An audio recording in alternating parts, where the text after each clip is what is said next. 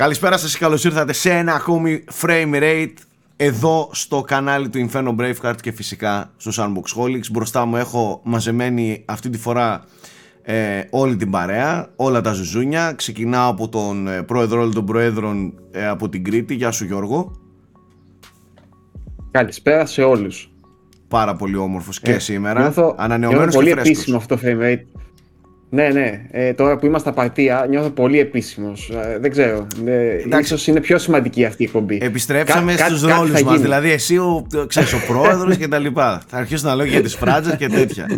Ε, έχουμε Nike δίπλα ε, από Κύπρο που βλέπω ακόμα ήλιο στην Κύπρο. Να ξέρεις εμείς εδώ Nike έχουμε βαρύ χειμώνα. Γιατί; Βαρύ χειμώνα, έχει ξεκινήσει χειμώνα σε εμάς, να ξέρεις. Έχει είστε επιστρέψει. τυχεροί. Εδώ, είστε τυχεροί. Εδώ ξεκινάνε οι ζέστες. Βλέπεις ότι εγώ είμαι με τη Καλησπέρα και φούτε. καλή χρονιά. Γεια σου Nike, γεια σου. Ω, Καλή ω, χρονιά ναι, και σε σένα. ε. Καλή χρονιά. Ναι. Παρίσι Ζερμέν βλέπω σοβαρά τώρα. Ε, Ναι, ε, Για, πες ο με ένα Ιορδάνης, λόγο, ο ένα Μιχάλης λόγο, ένα Ιορδάνης. λόγο πες, με ένα λόγο. Για να κάνεις σπάσιμο στον Μπρίτσκα το, το Για κάνει. το Μέση. Μιχάλης Ιορδάνους. Εδώ, ο Μιχαλάκης. Η πιο, η πιο βυσματική ομάδα στην ιστορία του ποδοσφαίρου, Παρίσι Ζερμέν, έχει μαζέψει όλα τα ονόματα και πάλι δεν περνάει στα, σε Champions League και τα λοιπά. Τελείωσε. Την τζάβα τη φοράτε. Δε- δεν έχετε καταλάβει ότι για τον Nike το σημαντικό δεν είναι το σήμα στα, στα, στα αριστερά, αλλά στα δεξιά Τα τους. δε- Ναι, αυτό, ναι, ναι, ναι. Ε, Γιώργο, ε, ήμουνα, φορούσα Arsenal όταν ήταν Nike. Α, Τώρα νόμιζα θα δεν δείχνεις φοράω. όταν, όταν είσαι στο Dreamcast. όχι, όχι, και αυτό, ναι. Πλέον δεν, δεν, καινούρια δεν πήρα, που είναι η άλλη ακατονόμαστη τώρα. έτσι, έτσι. Και Καλά έχουμε, έκανες. και, έχουμε και, Τιμώρησέ το, τους. και το Θέμη από τη Θεσσαλονίκη εκεί στο, Ο οποίος φοράει την καλύτερη μπλούζα από όλους. έτσι, στο, τα μπουτρουμάκι του, λέμε αυτά. στο μπουτρουμάκι του έτσι το χουχουλιάρικο στο, Εδώ. Πώς, στο, πώς το λένε ρε ε, Στο dungeon. στο dungeon Σαν το Zelda είμαι κι εγώ. Μπράβο, ναι, Ε, ναι, και το ναι. σπίτι μοιάζει κιόλας με dungeon. Εσύ που έχεις μπει, έχει κάτι περίεργες στροφές. στο, στο rooftop. Λοιπόν, ε, τι γίνεται καταρχάς ε, ε, τα είπαμε τελευταία σε μια εκπομπή που μας άρεσε που σας άρεσε και ήταν λίγο έτσι ιδιαίτερη και μιλήσαμε για, για τις φλόμπες του, των τελευταίων μηνών ε, οπότε δεν θα, δε- ας μην πιάσουμε τα, τα, τα, τα πολύ χοντρά ας πούμε της επικαιρότητας. να πω σε αυτό εδώ το σημείο και νομίζω ότι έφτασε η ώρα να το, να το πούμε ε, ότι εγώ είμαι πάρα πολύ ενθουσιασμένος γιατί σε λίγες ε, εβδομάδες από τώρα θα βρίσκομαι στο Λος Άντζελες ε, παρέα με τον ε, Γερμανό για να καλύψουμε από κοντά η 3 δεν έχει αλλά έχει κάτι άλλο στο Λος Άντζελες πάρα πολύ ενδιαφέρον. Έχει το Summer Game Fest ε, 2023 το οποίο τίνει εδώ και λίγο καιρό αλλά και φέτος ε, δείχνει έτσι μια τάση να έχει πολύ μεγάλο μέγεθος. Ε, θα ήδη βγήκαν ε, οι λίστες που θα ε, συμμετέχουν από εταιρείες που θα συμμετέχουν στο Summer Game Fest και είναι πάρα πολλές με πολύ μεγάλα ονόματα και AAA ο Jeff Keighley ε, σ- κλασικά τυζάρει για ένα πολύ μεγάλο show που θα έχει πάρα πολλές εκπλήξεις και ανακοινώσεις οπότε σε αυτό το πανηγυράκι και σε αυτό το πανηγυράκι μάλλον δεν θα λείπουμε. Θα είμαστε εκεί, θα δείτε μια φανταστική ε, κάλυψη και ελπίζω να φέρουμε και πάρα πολύ ωραία νέα από εκείνο το, το Πέρα ταξίδι. μας καλεσμένο και τον Τζεφ εδώ πέρα να γίνει το τρελό frame θα, rate. κάνω, θα κάνω ό,τι μπορώ. θα, κάνω, θα κάνω ό,τι μπορώ. Γιατί Ε, μια φωτογραφία δεν είχατε βγει κάποτε, κάπου πρόσφατα. ναι, ναι, κάπου βέβαια, για καφέ βέβαια. πηγαίνατε. Στη, στην Games, ναι, εντάξει, αυτά είναι. Αυτά είναι, είναι προσωπικές στιγμές, δεν χρειάζεται τώρα να τα λέμε όλα. Λοιπόν, ε, δεν θα είμαστε μόνο στο show, θα είμαστε και σε όλα τα υπόλοιπα που θα γίνουν ε, στο Los Angeles εκείνες ε, τις ημέρες. Ε, Οπότε ναι, θα έχει πάρα πάρα πολύ υλικό. Όταν μπορούμε να πούμε περισσότερα θα τα πούμε ε, μέχρι να έρθει εκείνη η περίοδος. Το show είναι στις 8 Ιουνίου, ξεκινάει από εκεί δηλαδή, το, το live show που θα γίνει ο, ο πρώτος χαμός ρε παιδί μου από ανακοινώσεις και τα λοιπά. Στο YouTube Theater, στο Inglewood θα γίνει αυτό, θα είμαστε εκεί, έχουμε πάρει πρόσβαση, έχουμε μπει εκεί πέρα μέσα. Θα δείτε πολύ ωραία πράγματα, θα, θα φέρουμε ωραίο υλικό και θα το αναπαράγουμε και εκείνη τη στιγμή που συμβαίνει έτσι και στα social media των ε, Unboxholics και φυσικά του Γερμανού. Ε, Θέμη έχει κάτι χοντρό να συζητήσουμε; Ε, δεν νομίζω ότι υπάρχει κάτι συνταρακτικό σε αυτή τη, αυτές τις ημέρες πέρα από το Zelda, έτσι.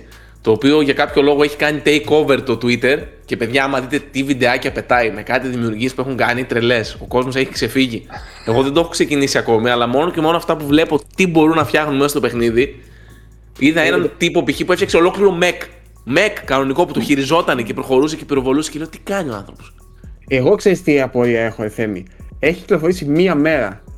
Πώς, πώς το διάλογο, τι κάνουνε; Δεν, Κοίταξε. δηλαδή δεν ξέρω. Εκτός, εκτός Πάρα- αν είναι από αυτούς που τρέχανε πιο νωρίς. ρε Ακριβώς. παιδί. Ναι, αυτός φαίνεται από τα hard containers. Μπορεί να είναι από και αυτούς που τα- ψάχνει η Nintendo να τους βρει 100% τι Δεν είναι μόνο τα διευθύνσει. hard containers. Κυρίως οι μπαταρίες είναι. Να, δηλαδή, Και για οι να μπαταρίες, προλάβεις ναι, αυτό. Να έχεις τόσες μπαταρίες θέλει πολλές ώρες. Να... Όχι, Προφανώς ναι, είναι αυτός- άτομα που αυτός είχαν πρέπει να πρόσβαση το πριν. παίζει. εσύ.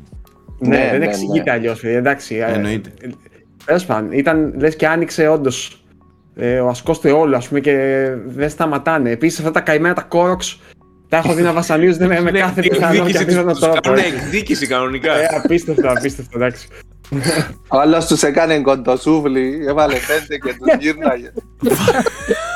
Είδα Έχει έναν που τα μαζέψει έστελνε, τέσσερα, ένας το εντάξει, έστελνε μαζί. στο, στο διάστημα.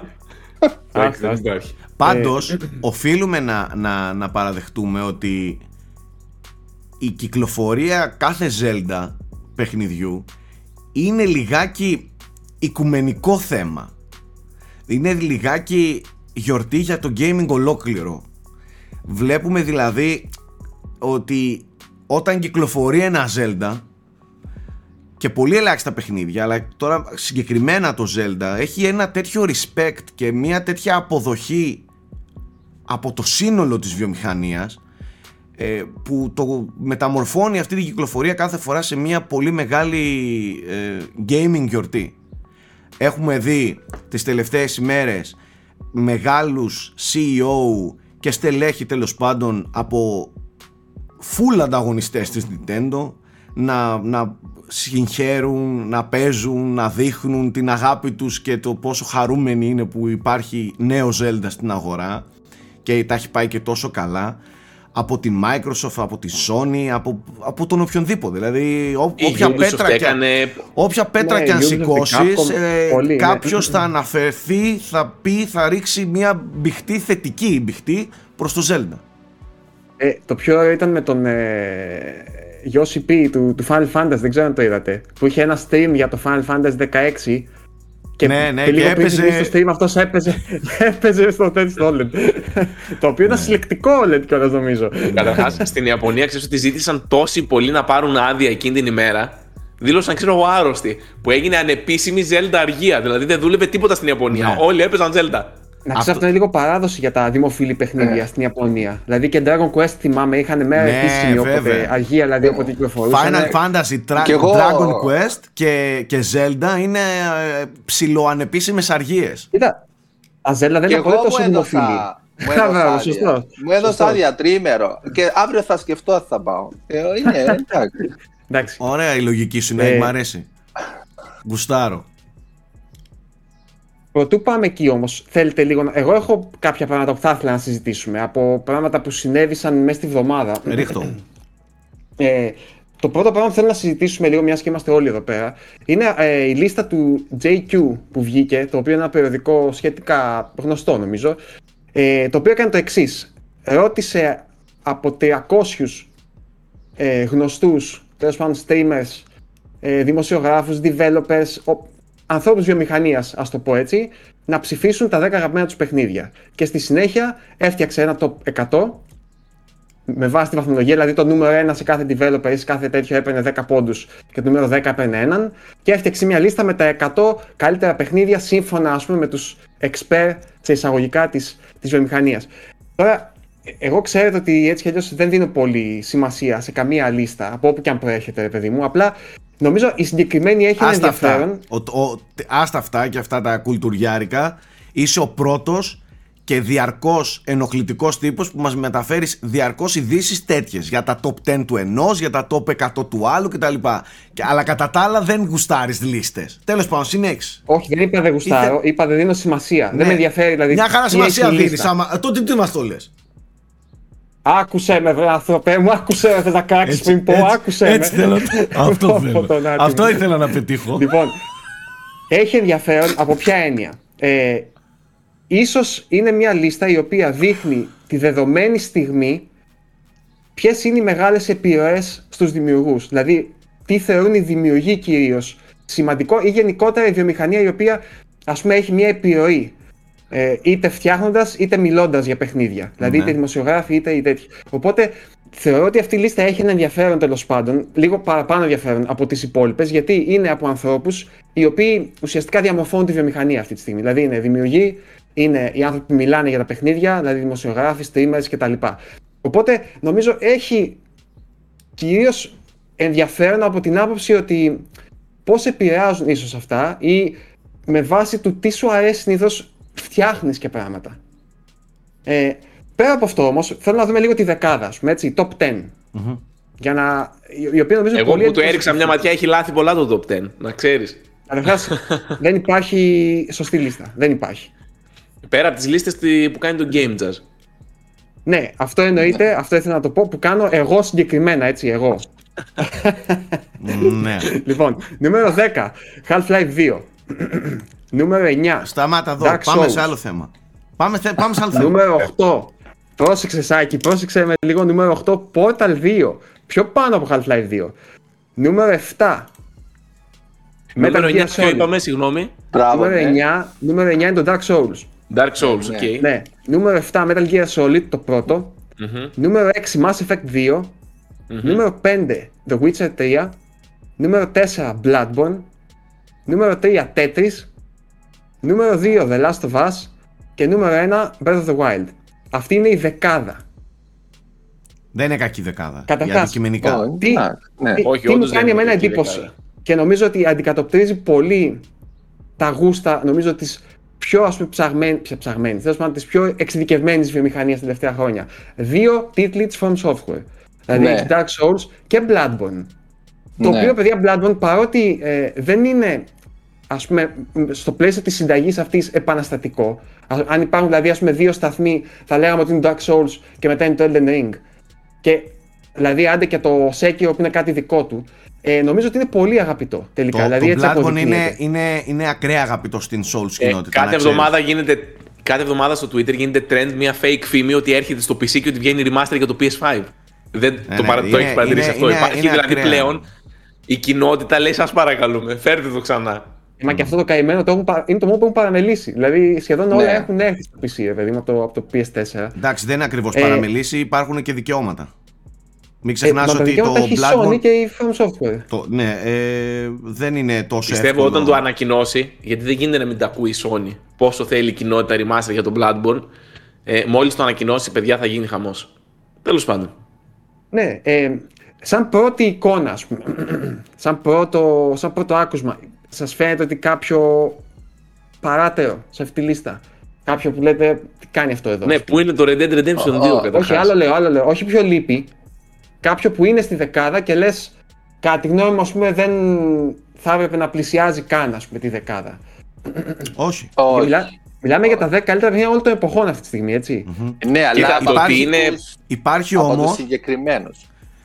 Μέσα σε αυτά τα 10 παιχνίδια, τα 8 από τα 10 είναι της τελευταίας δεκαετίας.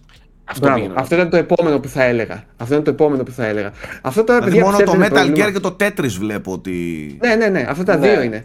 Και αν θέλετε την άποψή μου, η, η πραγματικά χρυσή ας πούμε, εποχή, εποχή, η χρυσή ας πούμε, γενιά του gaming είναι εκεί τέλη 90, αρχές 2000, όπου γίνονται πολλά επαναστατικά πράγματα μαζεμένα.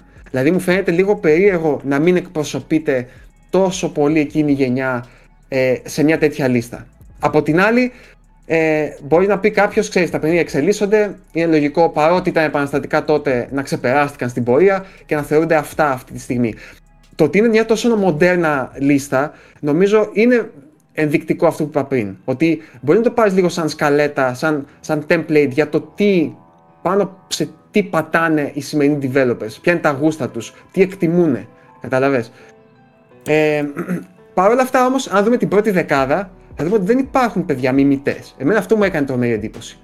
Δηλαδή, ε, Breath of the Wild κάτι αντίστοιχο προσπάθησαν πολύ να κάνουν παίρνοντας κομμάτια του, αλλά ουσιαστικά σαν και αυτό ως σύνολο δεν έχει ξαναγίνει. Όπως ας πούμε έγινε template η Ubisoft και με τα Far Cry και τα λοιπά και τα, και τα Assassin's Creed και τα ή, ή, ή πώς το λένε, ε, η Rockstar. Ε, αντίστοιχα, δεν υπάρχει κάτι ανάλογο με το Portal και μου κάνει πολύ εντύπωση και το Portal 2 που βρίσκεται εκεί. Ε, ε, ίσως γιατί Γιώργο είναι, εγώ το θεωρώ υπόδειγμα co Α, λες λες να, ο, πολλοί, λόγος, ε, πολλοί κόσμος δηλαδή να το ψήφισε για, αυτό το, για αυτή την πτυχή του, ας πούμε δεν το σκέφτηκα. Ε, για μένα είναι, δηλαδή αν, αν με ρωτήσει κάποιος ποιο είναι το υπόδειγμα του COP, Portal 2 απευθεία. εγώ δεν νομίζω ότι, συμφωνώ αυτό που λες, συμφωνώ είναι εκπληκτικό στο COP, αλλά νομίζω ότι το Portal 2 έχει έναν, έναν πολύ ιδιαίτερο και καινοτόμο τρόπο που σκέφτεσαι και παίζεις ένα παιχνίδι. Ε, Σκέφτεσαι με portals. Ναι. Thinking with portals. Ε, ε, έβαλε πρακτικά το portal και, και δει το portal 2 έβαλε ένα διαφορετικό τρόπο ρε παιδί μου στο να, να παίξεις ένα παιχνίδι. Είναι, είναι εντελώς unique όλο αυτό να παίξεις με μαθηματικά, με γεωμετρία, με physics. Ε, εγώ Σάκη πέρα από το gameplay θεωρώ ότι είναι πάρα πολύ αγαπητό γιατί προσπάθησε και, και πέτυχε σε κάτι που δεν έχει ξαναγίνει νομίζω σε τέτοιο βαθμό. Και είναι ένα, ένα, μια κομμωδία έτσι. Είναι ένα κομικό παιχνίδι ε, στημένο ως ένα αφηγηματικό first person puzzle ουσιαστικά, puzzle game. Ε, αλλά όλα τα beats και όλα, όλο, όλος ο ρυθμός και η δομή που έχουμε συνηθίσει με υποτίθεται έτσι πιο ε, βαγιά τέτοια, αυτή το μετέφερε πάρα πολύ εύστοχα σε ένα κομικό σενάριο με πολύ ωραία γραφή, με χαρακτήρες που έχουν μείνει μέχρι Εντάξει, και τώρα. δεν το λες και κομικό. Τι εννοείς; Κομικά ε, στοιχεία. το... Κομικό δεν είναι. Παιδιά, για μένα, εγώ γελούσα ε, φωναχτά με το Portal 2. Όπως και με το Portal 1. Ναι, αλλά δεν. Εννοείς έχει, ότι έχει, έχει ένα έχει άλλο υπογείως, στυλ. Ναι, έχει. Απλά είναι κυρίως κομικό και υπογείω είναι το, το ας πούμε δραματικό. Δεν θα το έλεγα Υπογείω είναι εντελώς dark. Δεν έλεγα λίγο κοινικό, ναι, ναι. ναι, κοινικό και σκοτεινό. Άμα μάθεις, ναι. ε, άμα μάθεις και το backstory, δηλαδή τι είναι η Kiwi κτλ. Ε, Υπάρχει, ναι, είναι, είναι πολύ και μακάβριο σε πολλά σημεία του. Δεν, δεν μπόρεσα ποτέ να του δώσω κομικό. Το ότι έχει μέσα. Ποτέ, εγώ ποτέ. το αναγνωρίζω το κομικό στοιχείο, αλλά εγώ, δεν εγώ θα έλεγα ότι είναι, ήταν το κυρίαρχο στο μυαλό μου. Πιο okay. πολύ ως σοβαρή ιστορία θα την έλεγα. Και ως μια AI που βγήκε ανεξέλεγκτη και. Τώρα, αλλά τώρα ναι. η αλήθεια είναι ότι είναι πιο επίκαιρο από ποτέ έτσι, άμα το ξαναπέξει τώρα. Με, με όσα διαβάζουμε κτλ. Ε, Τέλος πάντων, έχω μια απλά αίσθηση ότι δεν έχουμε αρκετά κόμικα παιχνίδια ε, και, και είναι και πολύ δύσκολο να τα κάνεις. Τέλος πάντων, δηλαδή, ας πούμε αν ρωτήσεις πιστεύω κάποιον, παιδιά, ποιο είναι πιο σημαντικό, το Portal ή το Half-Life 2. Δεν, δεν πίστευα ποτέ ότι θα έλεγε κάποιος το Portal. Δεν θα πήγαινε το ναι, μυαλό μου. Και όμως είναι πιο, πιο χαμηλά στη λίστα. Τέλος πάντων. Κοίταξε, ε, να είμαστε όμως και λιγάκι, και λιγάκι ρεαλιστές. Mm-hmm. Έχουμε μία τάση και επειδή η βιομηχανία μεγάλωσε πάρα πολύ την τελευταία 15 ετία ας πούμε έχουμε μια τάση να ξεχνάμε. Και έχουμε μια τάση να, ναι. να ξεχνάμε και τις αναλογίες ε, σύμφωνα με την εποχή. Δηλαδή, Σωστό.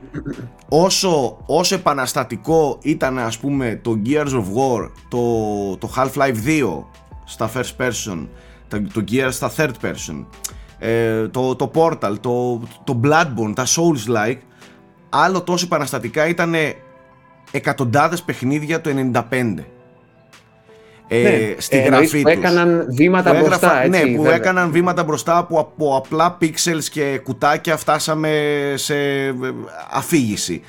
Ε, ναι. Απλά αυτά όσο περνάει ο καιρός τα, τα ξεχνάμε, καταλαβες; Ε, σωστό και πέρα από αυτό νομίζω ότι Σάκη υπάρχει και ένα άλλο πράγμα. Τελευταία δεκαετία με τα social media νομίζω ότι υπάρχει μια τάση, τα κυρίαρχα παιχνίδια, αυτά που είναι αγαπητά δηλαδή, ε, πώς να σου πω, να δημιουργείται από, από τον απόϊχο, ας πούμε, μέσα στα social media μια μονοκουλτούρα. Δηλαδή, έχεις την αίσθηση ότι όλοι τα αγαπάνε αυτά, ρε παιδί μου. Δηλαδή ότι προβάλλονται τόσο ακραία μετά από ένα σημείο. Κοίτα το Zelda, ας πούμε τώρα, πώς έχει καταπιεί όλη τη συζήτηση. Λυπάμαι όποιον θα κυκλοφορήσει ή κυκλοφορεί παιχνίδι αυτές τις μέρες. Δεν υπάρχει, δεν θα υπάρχει στο Καταρχάς χάρτη. τα διώξαν Έχει- όλοι. Δηλαδή κάτι, κάτι Amnesia και τέτοια τα, τα, τα διώξανε. Πήγανε two weeks later. Amnesia, Σου λέει νομίζω, τώρα 23 το, τι να 23 βγάλουμε. Μαΐου τώρα; πήγε. Ναι, Ναι, τι- τέλος πάντων, Τι να βγάλουμε τώρα. Θέλω να σου πάνω πω στο ότι Zelda. έχω μία αίσθηση ότι η τελευταία Ιουνίου. δεκαετία. Ναι, ε, 6 Ιουνίου πήγε. Ναι. Η μόνη Οκ. θαρραλέοι που έβγαλαν παιχνίδι κοντά στο Zelda ήταν ε, η Microsoft που έβγαλε το Redfall. Redfall. Και λέει πάρτε την παιχνιδάρα, θα μονοπωλήσει. Δεν νιώθουμε ούτε από Zelda. Εκεί το πίστευαν. Δεν, δεν είχαν να φοβηθούν τίποτα. Τέλος πάντων, πιστεύω ότι όταν σου αρέσει κάτι και συνεχώς βλέπεις να το επαναλαμβάνεται, νομίζω ότι λίγο. Πώς να σου πω, δεν διευρύνεται τόσο τα γούστα ενός μέσου παίχτη, να σου το πω έτσι. Θεωρώ δηλαδή ότι κάποτε που δεν ήταν τόσο παγκοσμιοποιημένη. Παγκοσμιοποιημένη. Ω, καλά. Παγκοσμιοποιημένο. ναι. Παγκοσμιοποιημένη. Αυτή η Παγκοσμιοποιημένη. κουλτούρα, ναι, αυτή η κουλτούρα του gaming νομίζω ήταν πιο. Ε, είχε μεγαλύτερη ποικιλία τέλος πάντων στα γούστα. Δεν έβλεπε τόσα μεγαθύρια από παντού. Και τέλος πάντων, αυτή είναι μια δική μου θεωρία. Δεν μπορώ να την ελέγξω ούτε ένα τέτοιο. Μια αίσθηση είναι. Ε, πριν προχωρήσουμε, θέλετε να σας πω και κάποια άλλα που είναι λίγο πιο πάνω. Έτσι για το τέτοιο. Ναι, Λοιπόν, πες μας. Ναι, γιατί... Ocarina of Time είναι νούμερο 13, ας πούμε. Disco 13. Elysium 12, Resident Evil 4, 11. Ε, άλλο. Το Ωραία. πρώτο Super Mario που συναντάμε είναι στο νούμερο 14, Super Mario World. World, α, ναι. οκ. Ναι. Πώς σου φάνηκε αυτό, νούμερο ρε, πώς σου 15. φάνηκε αυτό, πώς σου φάνηκε; Πώς σου φάνηκε που το αναγνωρίζει ο Εμένα. κόσμος ότι το καλύτερο Super Mario όλων των εποχών είναι το World; Ε, ε, είναι δεκτό. Για μένα το Ναι. World είναι αριστούγημα. Είναι Α, ναι. σχεδιασμού, είναι Α, ναι. αριστούγημα. Α, είναι ευχαριστώ, αριστούγημα. ευχαριστώ. Προχώρα. Ε, Γιατί εσύ, εσύ τι υποστηρίζεις, δεν ξέρω. Εγώ είμαι ότι το μοναδικό πραγματικά αριστουργηματικό και λατρεμένο Super Mario για εμένα είναι το World, ναι. Το 3D World, 100%. Κλαίω, κλαίω, κλαίω, κλαίω. Πάμε Εννοείται. παρακάτω. Περίμενε. Λοιπόν, Red Dead- όχι. Μιλάμε όχι για το World ή για το 3D Το World; World. Όχι, του SNES. το World του Super Nintendo, έτσι. Α, Οκ. συγγνώμη. Nintendo. Εγώ Ε, νόμιζα θες λες- εγώ. Παλιό μιλάμε, γι' αυτό μιλάω. Όχι, εγώ όχι νόμιζα το λες το 3D 3D World. Όχι, όχι, Όχι. όχι. όχι. Α, Super Καλά, Mario εντάξει. World. Συμφωνώ Όχι, και ρε. με το World. Το πρώτο, ναι, εντάξει. Εννοείται. Και με αυτό σύμφωνοι. Λοιπόν, για να κλείσω την 20, νούμερο 15, Red Dead Redemption 2. Ε, Elder Ανεβα... Scrolls Ανεβάστε το, ανεβάστε το. Skyrim στο 16, Final Fantasy 7 στο 17, Super Mario 64 στο 18, Doom το πρώτο στο 19 και Elden Ring στο 20. Αυτή είναι η 20. Εντάξει. Εντάξει, ας είμαστε, ας είμαστε και Είναι- αντικειμενικοί. Ναι. Είναι καλή λίστα. Δεν είναι. Δεν, είναι Δεν το λίστα. συζητάω, παιδιά. δεν έχει μέσα Να σου πω κοτσάνες, κάτι ας πούμε, τώρα. που λες τώρα τι. Ε, Είναι τι- τόσα πολλά, όχι, Ναι. εννοείται. Είναι τόσα πολλά τα καλά παιχνίδια. Δεν γίνει να κάνεις τέτοια λίστα χωρίς να, πώς να σου πω, κάπως να αδικηθεί Ε, κάποιος. ναι, εντάξει, εννοείται. Αλλά Τώρα, γενικά ας πούμε, είναι βλέπω καλά. νούμερο 75, ναι, νούμερο 75 Metroid Prime. OK. Ε, Εντάξει, ναι. ναι, δηλαδή Το βλέπεις... Super Metroid σίγουρα θα είναι πιο Δεν πάνω. ξέρουν από Metroid, βρε κανένας τους. Λοιπόν, δεν ξέρουν, γι' Είναι αυτό. πιο πάνω το Super Metroid. Grand Theft Auto 3 νούμερο 61. Super Metroid Εντάξει. 60. Είναι Είδες; χαμηλά, ας πούμε, κατά τη γνώμη μου. Δηλαδή, μετά έχει Fallout 3. Οκ, δεν είναι εύκολο να τα συγκρίνεις μεταξύ τους, αλλά οκ. Νούμερο 56 Inside. Hollow Knight νούμερο 55. Το Ico είναι νούμερο 54. Δηλαδή και αυτό Γιώργο, είναι πιστεύω εντάξει, χαμηλά. Κοίτα, Τέλος πάντων. μιλάμε δεν για... έχω ακούσει Halo μέχρι τη στιγμή και περιμένω να ακούσω λίγο μελωδία στα αυτιά μου, αλλά δεν Κάτσε έχω να ακούσει δω, τίποτα. κάτσε να δω. Λοιπόν, Silent Hill 2, σάκι νούμερο 37. Ε, Portal νούμερο 1, 35. Metal Gear Solid 3, 33. 20 Ε, θέσεις πιο κάτω από το Resident Evil 4, το Silent Hill. Κι όμως, κι όμως. Ε, Και από το Resident Evil 4, έτσι. Νούμερο 30 είναι το Outer Wilds, 29 Journey, Πού να Last of παίξουνε, Us βρε. Part 2, Τα 28. παιδάκια να παίξουν Silent Hill. Μπαζούκες και ελικόπτερα θέλουν. Α, Halo 21, ε, Θέμη, το, Το πρώτο, πρώτο. έτσι. Το πρώτο, Το, ναι. πε- το 5, το 5. Άργησε, άργησε να εμφανιστεί Halo. Θέμη, πρέπει να το κλείσουμε τη, την κουβέντα. Άκυρη λίστα, δεν έχει Red Dead και Halo μέσα. Είναι Άργησε, εσύ άργησε κάνουν τα πάρα παιδιά. πολύ να εμφανιστεί Halo τώρα. Τι στο 21 μου λέτε τώρα. ε, Θα τρελαθούμε εντελώς. Γιώργο, σκέψου τα τελευταία 30 χρόνια, ή από το 93 μέχρι το 2023. Και, δηλαδή, ε, το έναν, έναν καλύτερο της κάθε χρονιάς. Και τα 20 δεν θα χωρέσουν στην δεκάδα. Δηλαδή, Όχι, ποιον όχι, να δεν βάλεις, χωράνε. ποιον να αφήσει. Είναι παιδιά, είναι πάρα πολύ δύσκολο. Μπα- ε, Θεωρώ ναι, αδύνατο να ναι. φτιάξεις μια τέτοια λίστα έτσι κι αλλιώς. Το μόνο που μπορείς να πεις είναι τα αγαπημένα μου για το χύψη λόγο, ρε παιδί μου, τελείωσε. Γι' αυτό, γι' αυτό και γι' Αλλά αυτό. και πάλι, δηλαδή, εγώ κάποτε που με ρωτάνε, Γιώργο, πες μου τα 10 αγαπημένα σου. Και πάντα σκέφτομαι, τι, δηλαδή, Ναι, δεν γίνεται. τι δεν να γίνεται. πρωτοχωρέσω; Τι να Εγώ πρωτοχωρέσω μέσα στο. Ποιο είναι το στη- αγαπημένος όμως; Το αγαπημένος ποιο είναι; Το αγαπημένο μου όλων των εποχών; Ναι. Το A Link to the Past. Ε, είδες ότι υπάρχει αγαπημένο. Σάκη, εσένα ποιο Ναι, είναι; υπάρχει. Τώρα, Silent τώρα, Hill on the 2. spot. Ε, το Silent έχει πει Hill πολλές 2. φορές, ε. OK. Silent Hill 2, ναι. Τα έχω Γιώργο. πει 100 φορές. Εμένα το Majora's Mask, παιδιά. το αγαπημένο μου παιχνίδι. Όχι, ο Σε ένα Καρίνα. θέμη. Αλλά- Halo. Αχα. Τρία. Το, το πρώτο θέμη, όχι το 2, αυτός είναι, είναι Halo περίεργο. 2. Γιατί με ανώμαλο. την Θεός, θεός. Halo 2, γιατί με το Δεν- Halo 2 ξεκίνησε τα Halo, γι' αυτό Halo 2. Ναι, ναι, ναι. Halo 2 για πολλούς λόγους, αλλά είναι λίγο δύσκολο. Είναι σαν να μου λες ποιο δάχτυλο να κόψω. Θα άκουβα το 4 και το 5 βασικά. Λοιπόν, θα σας διακόψω τώρα. Ε, θέλω να θυμίσω σε όλους ότι μπορεί να επικοινωνήσουν μαζί μας από, με το framerate.unboxholics.com Έχουμε πολύ καιρό να κάνουμε εκπομπή, αλλά την προηγούμενη φορά είχα ρωτήσει για το lore του Tekken. Nike, δεν ξέρω αν είχες δει την αν Ε, είχες το, ακούσει την τι, εκπομπή. τις βλέπω, ναι, Ε, ναι. Λοιπόν, μου έστειλαν πολύ και μας έστειλαν Ναι. γενικά πολύ μήνυμα με βιντεάκια, με αναλύσεις. του Ναι, lore. είναι ολόκληρη. Παιδιά, εγώ θέλω να διαβάσω μόνο ένα μικρό μήνυμα το οποίο νομίζω τα λέει όλα για το, για το lore του Tekken. Και λέει, καλησπέρα σας, σχετικά με το Tekken και, την, και το πάντα και την αρκούδα Κούμα. Ο Χιχάτσι, πατέρας του Τζιν, βρήκε μια αρκούδα και την εκπαίδευσε στις πολεμικές τέχνες. Το έμαθε νοηματική και λίγα ιαπωνικά. Εγώ ήδη εδώ, ας πούμε, έχω, έχω, αρχι- έχω αρχίσει να, να, να τεινάζεται λίγο ο εγκέφαλός μου. Πάμε παρακάτω. Μετά από χρόνια, ο Κούμα πέθανε, η αρχική αρκούδα δηλαδή, και τον αντικατέστησε ο γιος του, ο, γιος του, ο Κούμα 2. Ο Κούμα 2 είναι ερωτευμένος με το πάντα, το οποίο του ρίχνει χιλόπιτα σε κάθε ευκαιρία. Επίσης, υπάρχουν και κάτι καγκουρό που ο μπαμπάς εγκαταλείπει την Ναι, οικογένεια για και να το- ζήσει μόνος του. Όταν το μαθαίνει η γυναίκα του, τον χωρίζει και αυτός προσπαθεί να, να επιδιορθώσει τη σχέση με την οικογένειά του. Κάπου εκεί υπάρχει και ο Μοκούτζιν, το οποίο είναι ένα κομμάτι μπράβο, ξύλο ναι. και κάνει Είναι copy του fighting εκπαιδευτική. style του αντιπάλου. Ναι. Είναι Ε, η κούκλα εκπαίδευσης, νομίζω. What? Εντάξει, Ε, παιδιά. ναι, εντάξει. Ε, απλά προσκύνησα. Δε- Δηλαδή η αλληλουχία αυτών των προτάσεων ε, παρά ήταν για το δικό μου μυαλό. Ήταν ο λόγος να δω όλα τα βιντεάκια που μου στείλατε. Απλά προσκυνάω. Ε, και να σου πω κάτι. Τώρα μπορεί να είναι λίγο κουλό αυτό που θα πω. Θεωρώ μόνο οι Ιάπωνες μπορεί να φτιάχνουν κάτι τόσο κουλό. Δηλαδή είναι, είναι, δεν είναι απλά σουρεαλιστικό. Είναι, πώς να σου πω τώρα, είναι βγαλμένο από μανιτάριο, από LSD ας πούμε. Μόνο έτσι. μην κάνεις το λάθος, μόνο μην κάνεις το λάθος και ζητήσεις να μας στείλουν απόψεις για το lore του Dead or Alive. εκεί, εκεί, εκεί θα πέσει πολύ τσόντα. να ξέρεις. ναι, εκεί. Ε, Για το Ε, πώ ο Ιταλιάκης, εμπνεύστηκε. ναι. ε, ο Ιταντάκη. Ο ε, Τιγάκη τα ναι. έχει σκεφτεί βαθιά αυτά τα πράγματα, παιδιά. Δεν είναι τώρα τυχαία. Έχει από πίσω βάθος. Ε, ε, είναι, είναι, είναι εκείνο το, το meme του Τάκη του Τσουκαλά. Ε, μου έχεις πιει, ρε. Μου έχεις πιει, χαμότο. Λοιπόν, μου έχεις ε, πιει το πολύ, μήνυμα ρε, αυτό φίλε. μας το έστειλε ο Αλέξανδρος Δασκαλάκης και τον ευχαριστούμε. Να πω Ε, πάντως, συγγνώμη λίγο, να πω ότι ε, προχθές, προχθές, την προηγούμενη εβδομάδα που παραβρέθηκα στην ε, Comic Con στη Θεσσαλονίκη, που ήταν μια πολύ ωραία έτσι, ε, οργάνωση και με πάρα πολύ κόσμο, βρέθηκα με πάρα πάρα πολύ κόσμο, ήρθε δηλαδή πάρα πολλοί κόσμος να μας γνωρίσει και τα λοιπά.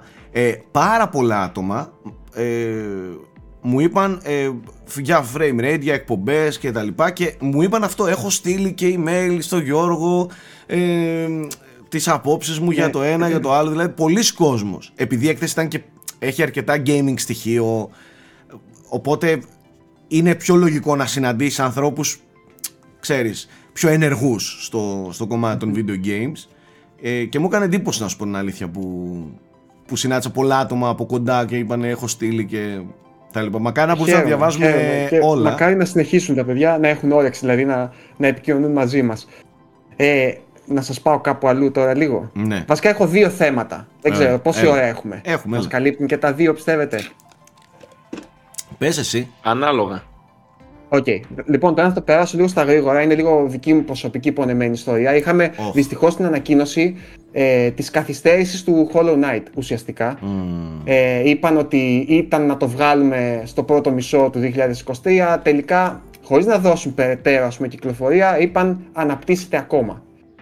Okay. Και παιδιά. Ο οποίο αυτό πάει που και θέλω- μεγαλώνει έτσι. Ξεκίνησε έτσι από είπαν, DLC ναι, και έτσι μεγαλώνει, είπαν, ότι μεγαλώνει. Έχει μεγαλώσει κτλ. Εγώ, ρε παιδιά, ξέρετε τι νιώθω. Ότι είναι μια ομάδα τελειομανών και ότι δεν ξέρουν πού να βάλουν την τελεία αυτή τη στιγμή. Δηλαδή, ε, θυμάμαι μια πολύ ωραία ατάκα της Pixar που έλεγε ότι μια ταινία δεν τελειώνει ποτέ, απλά κυκλοφορεί. Δηλαδή, Ναι. αυτούς τους ανθρώπους που έχουν τόση τρέλ- τρέλα και τόση αιμονή στη λεπτομέρεια, γιατί το Hollow Knight ήταν, παιδιά, ήταν φανταστικά καλοφτιαγμένο για μ- μια ομάδα δύο ατόμων τώρα, έτσι. Φαντάζομαι, υποψιάζομαι, παιδιά, ότι με τα λεφτά που έχουν πλέον, που δεν έχουν θέμα, έχουν βγάλει πολλά χρήματα από το Hollow Knight. Και έχεις κάσει και Συν το την- Game Pass από την πάνω. τρέλα- ναι, συν την τρέλα που κουβαλάνε, συν το τέτοιο, έχω μια αίσθηση ότι. Κάποιος έχουν πρέπει λίγο να το χαθεί σταματήσει. Στο... Ναι, ναι. Δηλαδή, πού να σταματήσουμε, πού να. Δηλαδή, δεν ξέρω. Μακάρι να τους βγει σε καλό. Μακάρι. Απλά έχω αυτό το φόβο, ρε παιδί μου. Τι να πω. Ε, εγώ Εντάξει, δεν έχω... μπορούν να πούνε κιόλας.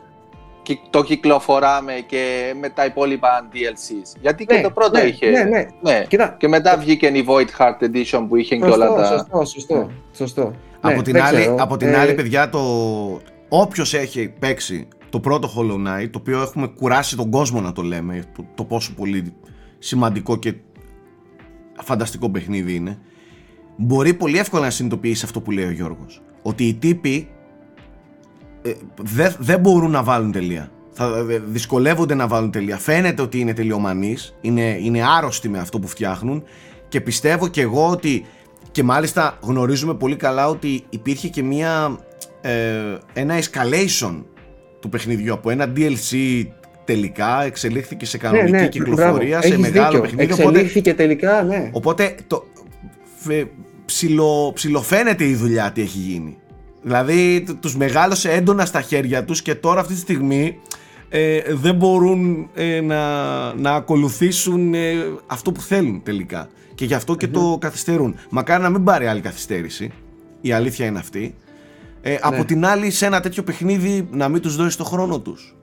Όχι απόλυτα, εγώ δεν το λέω. Ναι. Εγώ φοβάμαι απλά μην ξεσχαθούν οι ίδιοι, ρε παιδί μου, μέσα. Γιατί μετά από ένα σημείο.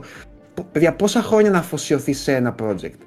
Νομίζω ότι είναι πολύ ψυχοφθόρο. Ναι, έτσι, είναι. να, να σκέφτεσαι και να είσαι. Γιατί α, πρέπει να εμβαθύνεις πάρα πολύ έτσι, για να φτιάξει για να φτιάξεις τέτοιο παιχνίδι. Προφανώς. Δηλαδή, οτιδήποτε, είτε γράφεις βιβλίο, είτε φτιάχνεις παιχνίδι, είτε κάνεις ταινία. Ξέρεις, Έχει σε γίνει και η κουράζει μετά από ένα βιομηχανία, σημείο, έχει σε γίνει και η φύγει. κοινότητα πολύ απαιτητική, φοβούνται Μπράβο, πολύ παιδιά, τα... Οι προσδοκίες είναι τεράστιες, έτσι. Ε, βέβαια. Είναι Τώρα... τεράστιες οι προσδοκίες. Και δεν, Γι' αυτό είναι, λέω, και μα- δεν, είναι να, δεν είναι μόνο, δεν είναι πάντα δίκαια απαιτητική ε, η κοινότητα. Δηλαδή, Γιώργα, έβλεπα πριν τώρα, το συζητούσαμε με τα παιδιά πριν ξεκινήσουμε, έβλεπα τώρα το review bombing που κάνουν ε, οι, οι χρήστες στο Tears of the Kingdom, κάποιοι χρήστες τώρα, γιατί και καλά λέει δεν, δεν ε, ανταποκρίνεται στα 70 ευρώ που ζητάει και ότι είναι ίδιος κόσμος με το πρώτο Breath of the Wild και ότι ο χάρτης είναι ίδιος και τέτοια πράγματα που αυτά δεν μπορεί να τα πει κάποιος που έχει παίξει το παιχνίδι. Δηλαδή δεν, κάποιος λογικός δεν μπορεί να το πει αυτό το πράγμα. Και, και να σας πω κάτι, δεν είναι ότι α, προσπαθούμε και να το δικαιολογήσουμε το Zelda και με τυφλά μάτια και τα λοιπά. Ε, θα ήμουν ο πρώτος που θα έλεγα, σα- σα- το είπα και στο review, στην αρχή το νιώσα και εγώ αυτό. Στις πρώτες 2-3 ώρες έλεγα, οκ, τώρα, οκ, πάλι shrines, πάλι εδώ, πάλι. Άμα παίξεις 5-10 ώρες, είναι αδιανόητο, είναι μη συζητήσιμο πια το ότι αυτό το παιχνίδι είναι ίδιο με το προηγούμενο. Δηλαδή πρέπει αυτά τα σχόλια και αυτά, ε, κάποιος Κοίταξε, ή, ή που ναι. δεν έχει επαφή ή κάποιος hater ή κάποιος από απέναντι Σαν στρατόπεδο δεν μπορεί να το πει κάποιος normal Ναι, άνθρωπος έχω που μια είπε αίσθηση ότι είναι, αυτό είναι μια απλή αφορμή ή δικαιολογία για να Ναι, κάνουν ναι. Το, το review bombing, το οποίο συνήθως ξέρεις, έχω μια αίσθηση ότι παιχνίδι παρά παιχνίδι διαβάζουμε για review bombing πλέον. Δηλαδή, Αυτό έχει θα φτάσει έλεγα, σε τέτοιο δηλαδή, σημείο. τι φάση Ναι, με το review ε, bombing, τι είναι ας πούμε ναι, και, και νομίζω γιατί ότι, συνεχίζει ξέρεις τώρα, Μια-δύο τοξικές κοινότητες να υπάρχουν και να οργανωθούν και να πούνε παιδιά πάμε τέτοιο, φαίνεται στο, στο Ναι. Metacritic. Για μένα ίσως θα πρέπει το Metacritic να σκεφτεί κάτι να κάνει, είτε να αποσύρει εντελώς το user Έχει score. ήδη κάνει. Στις, τις Ναι. πρώτες ημέρες, άμα δεν, απ την, αν δεν κυκλοφορήσει το παιχνίδι, παλιά σε άφηνε γιόλο, ό,τι να είναι. Ναι. Ε, δηλαδή, όταν ανεβούν τα reviews των υπολείπων, μπορούσες να κάνεις και εσύ τέτοιο. Πλέον, αν δεν κυκλοφορήσει το παιχνίδι και δεν περάσει και μία μέρα, δεν σε αφήνει να κάνεις, αλλά προφανώς Πολύ- δεν Ναι, είναι αλλά πολύ- το ίδιο Απλά είναι. κα- καθυστερεί το κακό τώρα. δεν Θεωρώ ναι, ότι- αυτό. Απλά τώρα έχουμε να κάνουμε με καθυστερημένο review bombing. Αργοπορημένο μιας Ναι, ναι. εβδομάδας. Πάλι Τέλος πάντων, γίνεται. Νομίζω Εντάξει, το, το, το, δεν- το καλύτερο θέμα που δεν είναι το κάνεις review αυτούς- bombing. Ναι, Απλά ναι, είναι να έλεγα, μην δίνεις έλεγα, ότι, σημασία. έλεγα, Ναι, ναι. έλεγα ότι ε, είναι και λίγο αγχωτικό όλο αυτό το πλαίσιο. Πολύ, παιδιά, πάρα Κατάλαβες. πολύ. Πάρα πολύ. Ε, μην Και- βρουν γιατί κάτι, ξέρεις μην τι- πεταχτεί κάτι, να μην, Ναι. ξέρεις, να μην Και εμφανιστεί ξε- το Σάκη, στην οτιδήποτε. εποχή μας είσαι απόλυτα εκτεθειμένος, έτσι. Δηλαδή τα σχόλια φτάνουν σε σένα. Είτε έχεις social media είτε όχι, παιδιά, Ναι, ναι, πιστεύω. τι, έτσι. εντάξει. Δεν είναι όπως κάποτε κυκλοφορούσε παιχνίδι και το άφηνες, πούμε. Δεν, δεν ήταν εύκολο να πάρεις feedback. Εντάξει, Τώρα- η γελιότητα έχει ξεπεράσει κατά Ναι. πολύ τα όρια σε αυτό το κομμάτι και το review bombing είναι στην τελική και το τελευταίο και ασήμαντο του πράγματος. Τώρα ποιος ασχολείται με το πόσο user score έχει το Zelda στο Metacritic. Αλλά έχει φτάσει στη γελιότητα έλεγα για, στο, από το γεγονός ότι εκβιάζονται, απειλούνται developers, δηλαδή έχει ξεφύγει η κατάσταση σε αυτό το κομμάτι, δεν, ε, δεν, δεν μπορείς να το παίρνεις πλέον. Αλλά τώρα ε, εντάξει, και μάπα να ήταν το παιχνίδι, να πας να απειλήσεις τον άλλον. Όχι, θα δεν σε κάνω δικαιολογείται, και παιδιά, θα με κάνω. τίποτα. Μιλάμε για ένα παιχνίδι. Πρέπει να είσαι εντελώς βλάκας. Εντάξει, Ναι, όχι, είσαι, πρέπει να έχεις πρόβλημα. γίνεται. Ε, έχεις πρόβλημα και καλό είναι να το κοιτάξεις ε, αλλού Δηλαδή και είναι να δεις- παιχνίδι, εντάξει. Και να το έλουσαν το παιχνίδι, μην το αγοράζεις, δε φίλε, άμα δεν σ' αρέσει. Ναι, ναι. Εντάξει. Ε, ωραία. Λοιπόν, προλαβαίνουμε μια μικρή τελευταία ερωτησούλα. Οχ, Λοιπόν, να τα... Για να πάμε και λίγο στο Now Playing, φαντάζομαι, να μιλήσουμε λίγο και για, και για το Μμμ. τι παίζουμε. Έχω δεχτεί, παιδιά, και βασικά φαντάζομαι και εσείς πάρα πολλά μηνύματα τώρα με το Zelda. Δεν έχω παίξει ποτέ από πού να ξεκινήσω; Ε, και νομίζω ότι είναι λίγο, είναι λίγο πολύπλοκη η απάντηση. Ε, Και ήθελα να το, να το θίξουμε λίγο σήμερα που είναι και ο Nike που έχει και από τα παλιά εμπειρία ε, και με το Σάκη και με το Θέμη, ο οποίος έχει με τα πιο μοντέρνα, ας πούμε, επαφή κυρίως. Έτσι δεν είναι; Ε, εγώ δεν είμαι, δεν είμαι πολύ απόλυτος στο τι να προτείνω, ας πούμε. Θα, δηλαδή πιστεύω είναι ανάλογα τα γούστα σου, γιατί είναι διαφορετικά παιχνίδια. Νομίζω μπορεί να τα χωρίσεις σε τρεις μεγάλες κατηγορίες τα, τα Zelda πλέον. Τι πιστεύεις, Νάικας, τι θα πρότεινες, ας πούμε; Και εγώ, ε, μ, ο- όταν μου υποβάλλουν αυτή την ερώτηση, καταρχήν ρωτάω τι έχουν παίξει, κάτι που θεωρούν ότι είναι παρόμοιο και με βάση το τι θα μου πούν ότι γουστάρουν, μπορεί να τους προτείνω, μπορεί να τους προτείνω το Breath of the Wild, γιατί μπορεί να μου πούν, δεν μπο, δηλαδή, τα Assassin's Creed, άμα μου πούνε δεν μπορώ τα Assassin's Creed, γιατί όλα αυτά τα εικονίδια και με πελαγώνουν και δεν μπορώ, με πνίγουν, τότε θα του πω, ωραία, Link's Awakening, π.χ. Αναλόγως. Τι... Ναι. Ε- Έχει τόσα πολλά Zelda που ξέρεις. ε, ναι. Ε, Ναι, ξέρεις τι, πιστεύω πρέπει να πούμε, αν έχεις σκοπό να ξεκινήσεις για να παίξεις Tears of the Kingdom, νομίζω πρέπει να ξεκινήσεις από το Breath of the Wild. Όχι, εγώ διαφωνώ. Είναι- ναι. Ναι, Ε, εσύ διαφωνείς. Διαφωνώ, διαφωνώ. Εγώ θεωρώ Με ότι τι- με τι όποιος δεν πιστεύεις; έχει παίξει Breath of the Wild ε, θα παίξει Tears of the Kingdom και δεν, είναι αδιανόητο να παίξει και τα δύο παιχνίδια. Δεν γίνεται. Να πας από Back ένα to στο Δεν back, άλλο. γίνεται. ναι. Ε, και Back- μπει- ναι, back to back back, to back back to όμως. back το από Breath of the Wild σε Tears of the Kingdom είναι κουραστικό. Πρέπει να περάσουν χρόνια για Ναι, να μπορέσει. σίγουρα. Ναι, Ο- ναι. Δεν γίνεται, σίγουρα, δεν γίνεται. σίγουρα, όχι. Ε, αυτό εγώ, εγώ θα προτείνω, δηλαδή, αν, αν μου πει κάποιος ότι δεν έχω παίξει Breath of the Wild, αλλά τώρα που βγήκε το Tears of the Kingdom, θυμήθηκα ότι δεν το έχω παίξει και πάντα ήθελα να το παίξω, θα του πω: Ωραία. Είναι κρίμα. Αν παίξεις τον Breath of the Wild, μετά το πρώτο. Sorry, αν παίξεις Tears of the Kingdom, το πρώτο δύσκολα θα γυρίσεις να το παίξεις, θα σου φανεί υποτονικό. Οπότε, παίξε τώρα τον Breath of the Wild, που, στη- που μόνο το Tears of the Kingdom το ξεπέρασε, ο- αλλά εφόσον δεν το έχεις παίξει, θα σου φανεί ολόφρεσκο, και αν είναι 6-7 χρονών, είναι ολόφρεσκο το Breath of the Wild, και το Tears of the Kingdom μετά από 2-3 χρόνια να, με, με- να μεσολαβήσουν και άλλα παιχνίδια. Γιατί το, θα καείς. Δηλαδή Ναι, ναι. απανωτά αυτά τα δύο θα καείς. Συμφωνούμε, Συμφωνώ. συμφωνούμε σε, Από- σε ένα γεγονός. Ότι τα Zelda χωρίζονται σε, τρία, σε τρεις κατηγορίες. Χωρίζονται στα 2D τους, Μπράβο. χωρίζονται στα Ocarina of Time στυλ τους και πλέον στα Breath of the Wild στυλ τους. Τρία είναι τα Zelda. Τρία διαφορετικά. Ε, ναι. ναι. Τώρα Ναι. δεν μιλάω τώρα για κάτι spin-off, ε, Hyrule Ναι, όχι. Warriors και πώς τα λένε. όχι, όχι αυτά, όχι. Αυτά, έτσι. Εντάξει, ναι, αλλά Ωραία. ναι. Θεωρώ αυτή τη στιγμή, για να δώσουμε και μία, έτσι, μία κατεύθυνση στον κόσμο, θεωρώ ότι εάν θέλετε να παίξετε κάτι πιο χαριτωμένο σε 2D, ένα είναι το Zelda που τώρα μπορείτε να απολαύσετε, είναι το Link's Awakening. Τώρα, στο Switch, πανέμορφο, τέλειο, εξαιρετικό διαμαντάκι. Στα 2D. Οπότε, σε 2D παίζεται αυτό. Σε, σε, στα, υπο, στα δεύτερη, στη δεύτερη κατηγορία Zelda νομίζω ότι διαθέσιμο στο, στο Switch γιατί τώρα δεν θα τους πω πάρτε το Gamecube και Ε, κουμπώστε δεν είναι. Gamecube Σαν- μόνο στις υπηρεσίες υπάρχουν τώρα. Τις Περίμενε. υπηρεσίες, αλλιώς να, μόνο ρωτήσω, Skyward να ρωτήσω Sword. να με βοηθήσετε το, το, το Twilight Princess κάποιος στο Switch τώρα μπορεί να το παίξει έστω και με Όχι. όχι. Wii Όχι. U. Είναι Wii U, ναι. Όπως Δεν- και το Wind Waker. Όπο- το Wind Είναι Waker βγήκε GameCube, σε... Wii, Α, όχι, το Wii Wind U, Waker ναι. ήταν το Το remake του Skyward στο... Sword είχε βγει μόνο στο Ε, Switch. καλή τύχη. Ναι, Στο μόνο Switch, Skyward ναι, Sword. το Skyward Sword βγήκε. Ναι. Καλή τύχη. Όχι. Δυστυχώς όχι. Τέσσερα Zelda, τέσσερα Zelda επίσημα έχει το Switch που, που βγήκανε, δηλαδή σε πες, ε, Breath of the Wild, ε, Tears of the Kingdom, ε, Link's Awakening, ε, Remake και το Skyward Skyward Sword. Sword. Εκεί, Πιο εκεί, παλιά- υπάρχει, εκεί υπάρχει θέμα. Ναι. Κατάλαβες, Ναι, υπάρχει, εντάξει, δηλαδή Απορώ η αυτά τα Nintendo- remakes Είναι γιατί δεν τα δυνατόν, έχει βρε βγάλει. Nintendo, χαμό τον πελά μου, είναι δυνατόν τώρα ε, να έχεις ε, ούτε καν σαν, ε, πώς το λένε, σαν ε, κυκλοφορία, Compilation. ένα compilation να μπορείς να κυκλοφορήσει, να παίξεις στο Switch με, με μηχανισμούς Wii U, τι να σου πω τώρα, και γραφικά Wii U, δεν θέλω remake, να μην μπορεί να, να, να μην υπάρχει το Twilight Princess. Wii U, τα, το Wii U τα HD ήταν τρομερά, παιδιά. Εγώ εκεί το έπαιξα. Και το Twilight Princess και το Wind Waker. Και ήταν τρομερά. Είναι- ναι, είναι τρομερά δυνατόν- Ούτε τεχνικά προβλήματα, ούτε τίποτα. είναι δυνατόν άψογα. αυτά τα HD remakes να μην υπάρχουν στο Switch; Έλα μου, ντε, έχουν φέρει και την τελευταία πλέμπα από το Wii U και δεν έχουν φέρει τα Ε, Zelda. Επειδή εγώ δεν έχω το Nintendo το, το, το online την υπηρεσία, δεν υπάρχουν αυτά από την Όχι, ε, όχι. πλατφόρμα; Όχι, ούτε, όχι, όχι. Δηλαδή, ούτε τα δύο του, του, του, του DS, του Ναι, 3DS. όχι του DS. Υπάρχουν ε, Α, το ε, Ocarina of στα- Time και το Majora's Mask στο Nintendo 64 που είναι.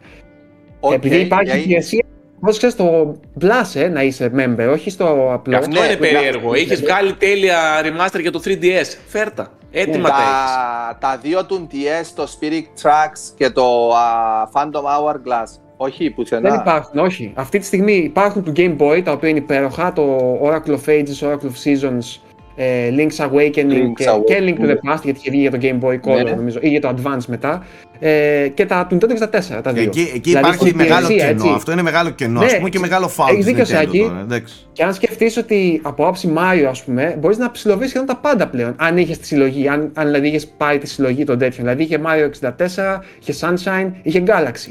Μας έχει Και έχεις πρίξει. 3D World, έχεις 3D World σαν remake με το Bowser's Fury και Odyssey, δηλαδή έχεις σχεδόν όλη την ιστορία των Mario. Μας έχει πρίξει Και με όλα το τα Super Nintendo. classic. Με όλα τα classic και είναι δυνατόν να μην έχεις Twilight Princess, Ocarina of Time remake, Majora's Max remake και Wind Ναι. Αυτά Waker του HD 3D. remake, Wind Master. Waker. Είναι δυνατόν τώρα να μην μπορεί να τα παίξει ο κόσμος αυτά τα παιχνίδια και να πρέπει να έχει προηγούμενες κονσόλες την ώρα που έχεις φέρει Ναι, ναι. και ε, παιχνίδια από το 85. Δηλαδή είναι αδιανόητο. Ισχύει, δηλαδή έχει, είναι, έχετε δίκιο, είναι, παιδιά. είναι, Πιστεύω είναι χάνουν, ηλικιότητα. ναι, τζάμπα χάνουν τέτοιο κόσμο, ας πούμε. Οπότε σε αυτό Ε, το κομμάτι υπάρχει θέμα και για να κλείσω αυτό που ξεκίνησα, παίξτε Tears of the Kingdom. Σεναριακά δεν θα χάσετε τόσα πολλά. Ένα compilation 5 λεπτό στο YouTube αρκεί για να πάρετε μία άποψη για το τι συνέβη με το Ναι, Breath και of the Wild. ξέρεις, Την εμπειρία και του το Breath έχω of the κάνει- Wild θα την πάρετε επί 10 στο Tears of the Kingdom. Σωστό. Και να πω ότι το έχουν κάνει επίτηδες έτσι ώστε να βοηθάει κάποιον που έρχεται πρώτη φορά. Δηλαδή έχει ε, προφίλ χαρακτήρων που σου λέει το background τους. Έτσι, έτσι. Ε, δηλαδή σε βοηθάει με διάφορα πράγματα για να Ναι, μπει ναι, στο, ναι, ναι. στο νόημα. Ε, Εγώ Χρήσιμο το το μόνο του που. θε- Nintendo, παιδιά, με το story. Ναι. Breath of the Ναι, Wild. ναι, ναι, Ναι. Το μόνο παιδιά που θέλω να πω σαν τελευταία ας πούμε, παράμετρο στην απόφαση, ε, επειδή ας πούμε έχω τη Γιάννα η οποία είναι, της αρέσουν πάρα πολύ τα Zelda, αλλά δυσκολεύεται πολύ να τα παίξει κάποια. Ας πούμε, Breath of the Wild δεν μπορεί με τίποτα, είναι πολύ πολύπλοκο για αυτήν. Γι' αυτό και έχει ξενερώσει λίγο και με το Tears of the Kingdom που είναι ακόμα πιο πολύπλοκο. Να πω ότι αν είστε ας πούμε έτσι λίγο πιο casual και δυσκολεύεστε με το χειρισμό, το Link to the Past και γενικά τα 2D είναι τα πιο εύκολα και προσβάσιμα και από 3D με διαφορά το πιο φιλικό για μένα είναι το Wind Waker. Εννοείται. Το ναι. οποίο είναι πολύ cozy, είναι έτσι πολύ αγχολητικό, δεν είναι δύσκολο στο χειρισμό, ούτε είναι πολύ ε, δύσκολο γενικότερα στο gameplay. Ε, είναι ένα παιχνίδι που η Γιάννα ας πούμε, το τερμάτισε μόνη της. Και το τερμάτισε 100% έτσι. Δηλαδή, ε, ήθελα απλά να το πω, αν θέλεις κάτι πιο χαλαρό, αν καταφέρεις και το βρεις κάπου, γιατί όπως πω δεν Ναι. υπάρχει, νομίζω είναι, είναι ένα καλό σημείο να ξεκινήσεις το Wind Waker. Ρεαλιστικά Αυτά. όμως δεν μπορείς να το βρεις. Πρέπει να έχεις τις προηγούμενες δυστυχώς. κονσόλες. Δυστυχώς ναι. Και αν έχεις τις Δυστυχώς, ναι. προηγούμενες κονσόλες, δεν νομίζω ότι είσαι αυτός ο Που, τύπος που που, Wii U δεν κάνει. είχε κανείς. που Wii U δεν κάνει- είχε κανείς. ναι, δεν νομίζω ότι είσαι ο τύπος που θα κάνει την ερώτηση να ξεκιν... από ποιο Zelda να ξεκινήσω. Μάλλον έχεις ασχοληθεί με Zelda, διαφορετικά δεν Έχεις έχεις δίκιο. Wii U. Οπότε εκεί Έχεις υπάρχει δίκιο ένα, απόλυτα. έχει, υπάρχει ένα πρόβλημα. Πάντως, μην κάνετε το λάθος και πάτε από Breath of the Wild τώρα να παίξετε Breath of the Wild σε Tears of the Kingdom. Θα, Ω, στο καπάκι όχι. θα, θα φάτε μεγάλο Θα overdose, μου πείστε, ε, θα φάρτε χοντρό burnout, δηλαδή δεν, ε, δεν γίνεται.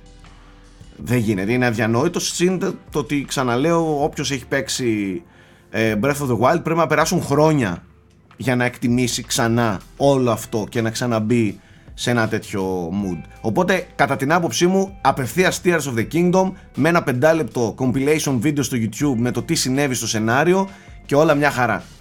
Όλα μια χαρά. Έτσι και αλλιώς το σενάριο του Tears of the Kingdom Όχι, δεν ε, σχετίζεται. ενσωμα- Εγώ, ενσωματώνει ναι. πολύ το Breath of the Wild μέσα του και Ναι, ξεκινάει ναι. πολύ πίσω του. Για Ε, μένα, Σάκη, τι χάνεις κυρίως; Τις σχέσεις ε, με τους χαρακτήρες κάποιους που μπορεί να είχες. Εντάξει, Την όχι. γνώση του πώς ήταν οι περιοχές και πώς έχουν αλλάξει. Εντάξει. Κατάλαβες, δηλαδή τέτοια πράγματα που έχουν ενδιαφέρον. Κατά τα Εντάξει, άλλα, δεν είπαμε ότι συμφωνώ είναι τέρμα απόλυτα. ανώδυνο ο, ε, το Ναι, να πας ναι, με ναι. τη μία, αλλά ε, Ξεκάθαρα. η καλύτερη λύση για να το απολαύσετε είναι αυτή. Και Ναι. μια χαρά θα απολαύσετε το, το αριστούργημα που λέγεται Tears of the Kingdom. παιδια θα κάνω ένα τελευταίο σχόλιο. Ε, ε, συνεχίζω και παίζω εγώ κανονικά. Μετά το βίντεο που κάναμε με τον Γιώργο. Ε, δεν αντέχω άλλο. Το, το ερωτεύομαι όλο και περισσότερο. Δηλαδή κάθε δεκάλεπτο που περνάει το ερωτεύομαι ακόμα περισσότερο. Και το εκτιμώ ακόμα περισσότερο. Είναι, είναι απίστευτο αυτό που, που, που ζω και βιώνω με το Tears of the Kingdom και δεν είναι ούτε φανμποϊσμός ούτε, ούτε υπερβολή ούτε τίποτα. Ε, είναι αδιανόητο και τώρα που μπήκε η κοινότητα μέσα ε, πριν αισθανόμουν λίγο μόνος γιατί ήμασταν λίγοι αυτοί που το παίζαμε δεν μπορούσαμε να μιλήσουμε γι' αυτό δεν μπορούσαμε να δούμε τίποτα γι' αυτό τίποτα Τώρα που βλέπω και την κοινότητα να παίζει, μου δίνει ιδέες, μου πετάει ιδέες από βιντεάκια μεταξύ μας, συζητάμε. Να, μπήκε ο Nike στο κόλπο, μπήκες εσύ. Δεν δε, δεν μπορώ να διανοηθώ πόσο πολύ το ερωτεύομαι κάθε ώρα που περνάει αυτό το παιχνίδι. Και είναι, και είναι γίγαντας. Αυτά δηλαδή τα περί review bombing και τα λοιπά, μετά δεν είναι καν σημασία. Είναι από ανθρώπους που δεν έχουν επαφή. Δηλαδή είναι, είναι αδύνατο να μιλήσεις ότι το, για να πεις ότι το παιχνίδι είναι ίδιο και είναι DLC του πρώτου και ζητάει 70 ευρώ για τον ίδιο κόσμο κτλ. Είναι, είναι, α, γράφονται από ανθρώπους που 120% δεν έχουν επαφή με το παιχνίδι. Ε, δε- δεν μπορεί κάποιος που έχει ασχοληθεί 30, 40, 50 ώρες να πει ότι ε, ε, παίζω ίδιο παιχνίδι. Ε, είσαι, είσαι ψεύτης. Λες ψέματα. Σταμάτα να μιλάς. Απλά. Είναι το- τόσο απλό. Δεν- να πεις ότι δεν μου αρέσει αυτό που παίζω, το δέχομαι. Ότι είναι ίδιο, δεν το δέχομαι. Δεν μπορώ να το δεχτώ, συγγνώμη. Οκ, μπορεί η ραχοκοκαλιά να μοιάζει ίδια, αλλά δεν μπορείς να πεις. Με αυτή τη λογική όλα τα Souls είναι ίδια. Όλα έχουν ένα boss, όλα έχουν ένα κόσμο, όλα έχουν ένα bonfire, όλα τα souls της From Software είναι ίδια, κομπλέ. Τότε παίξε ένα και τελειώσαμε. Δεν πάει έτσι. Ε, αυτά. Το θέμα είναι άλλο. Σοβαρό. Πώς θα επιστρέψω εγώ μετά το Zelda στο Hogwarts Legacy; Έπρεπε ναι, να Πάντως το... ό,τι ναι, έπαθες ναι. με το Horizon και θα το παίξεις μετά από ένα χρόνο, να ξέρεις. Έπρεπε να το τελείωνες free. Ε, δεν πρόλαβα bro. Τώρα την πάτησες. Δεν πρόλαβα Ε, bro. να μην το ξεκινούσες καν. Ναι. Ε, Πώς θα, εντάξει. μπω τώρα, πώς θα μπω τώρα εγώ σε εκείνο το open world μετά από αυτό το open world; Εδώ υπάρχει πρόβλημα. Μα και να μην το ξεκινούσες, τι παίζεις μετά το Tears of the Kingdom. Dead Εγώ τι θα Island, παίξω; Dead Island 2. Σαβούρα, βάρα, ζόμπις, Α, φάξιμο. μπράβο. Ναι, ναι, ναι, ναι, ναι. Και καλοκαιρινό. Πολύ καλό. Το Ναι, προτείνω μπράβο. ανεπιφύλακτα και στο έχω πει Τέτοιο, κιόλας. τέτοιο, τέ, τέτοιο θα παίξω μετά το Zelda. Τέτοιε. Θα παίξω έτσι δύο-τρεις τέτοιες καφρίλες και μετά θα πάω σε κάτι πιο. Πολύ ευχάριστη έκπληξη, θα περάσεις τέλεια με το Είμαι Dead σίγουρος, Island. είμαι Και είναι σίγουρος. και εντελώς διαφορετικό. First person τώρα να σφάζεις ζόμπι. Ναι, ναι, ναι, ναι, ναι, ναι, ναι. Θα Νομίζω δεις ότι εκεί είναι, τα physics πώς κομματιάζονται και θα γουστάρεις. είναι ιδανικό. Μη, ιδέες μην πάρω γιατί θα πάω στο LA λίγες μέρες Ε, μετά. ρε, Redfall. Redfall. Α, Και να το έλα, κατακώσεις Κάνε με αφού join. είναι Redfall. Βέβαια, βέβαια. Τζοίνα ρέμε.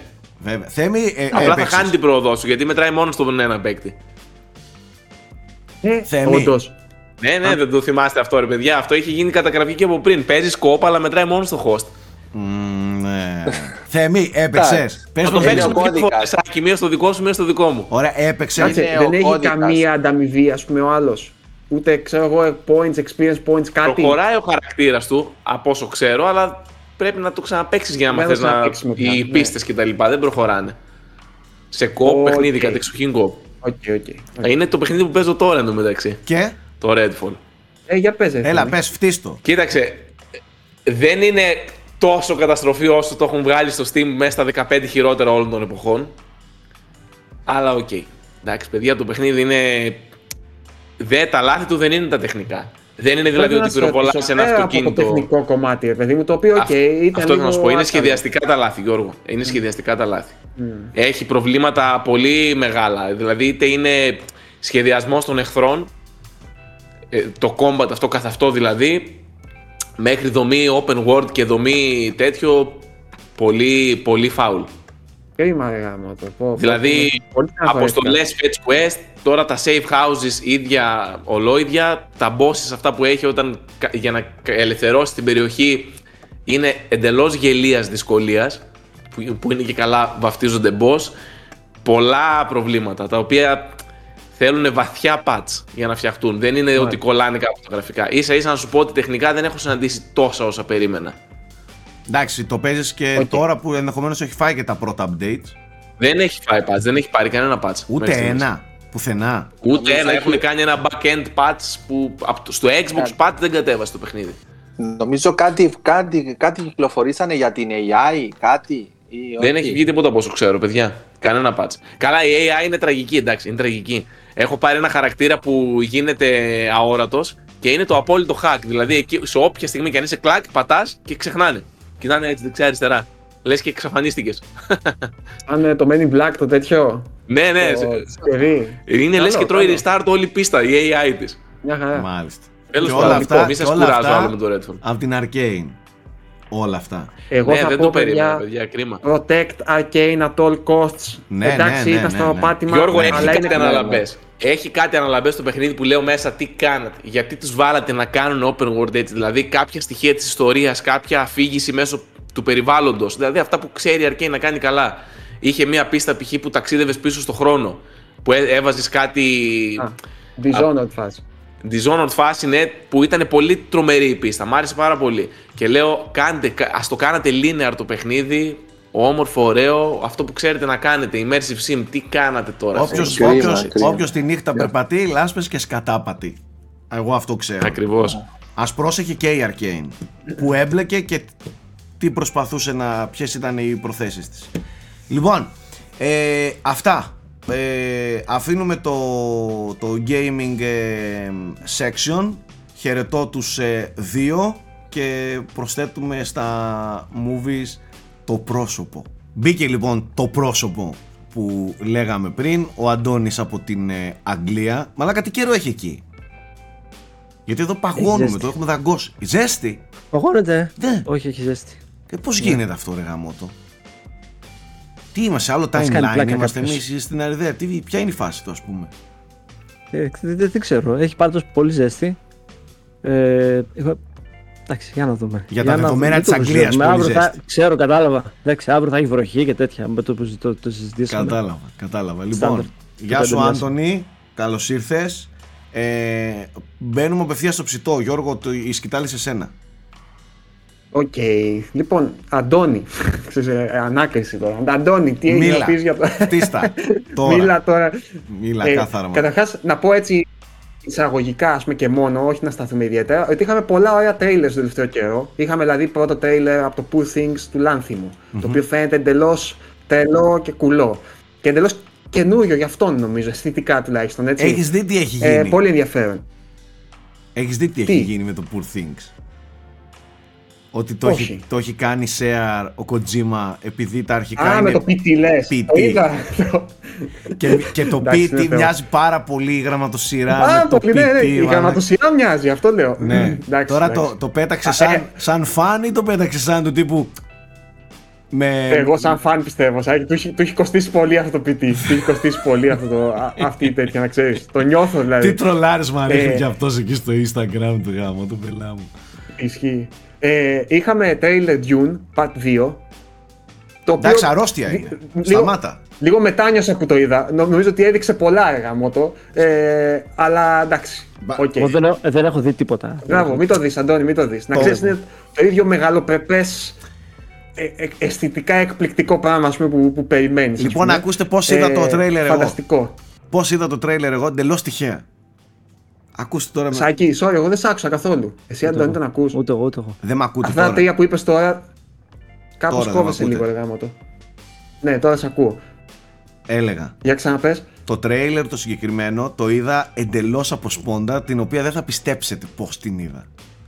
Ο αδερφός Ω. μου, ήμασταν μαζεμένοι στο σπίτι, τρώγαμε και σε κάποια φάση βλέπουμε τα αποτελέσματα της Eurovision.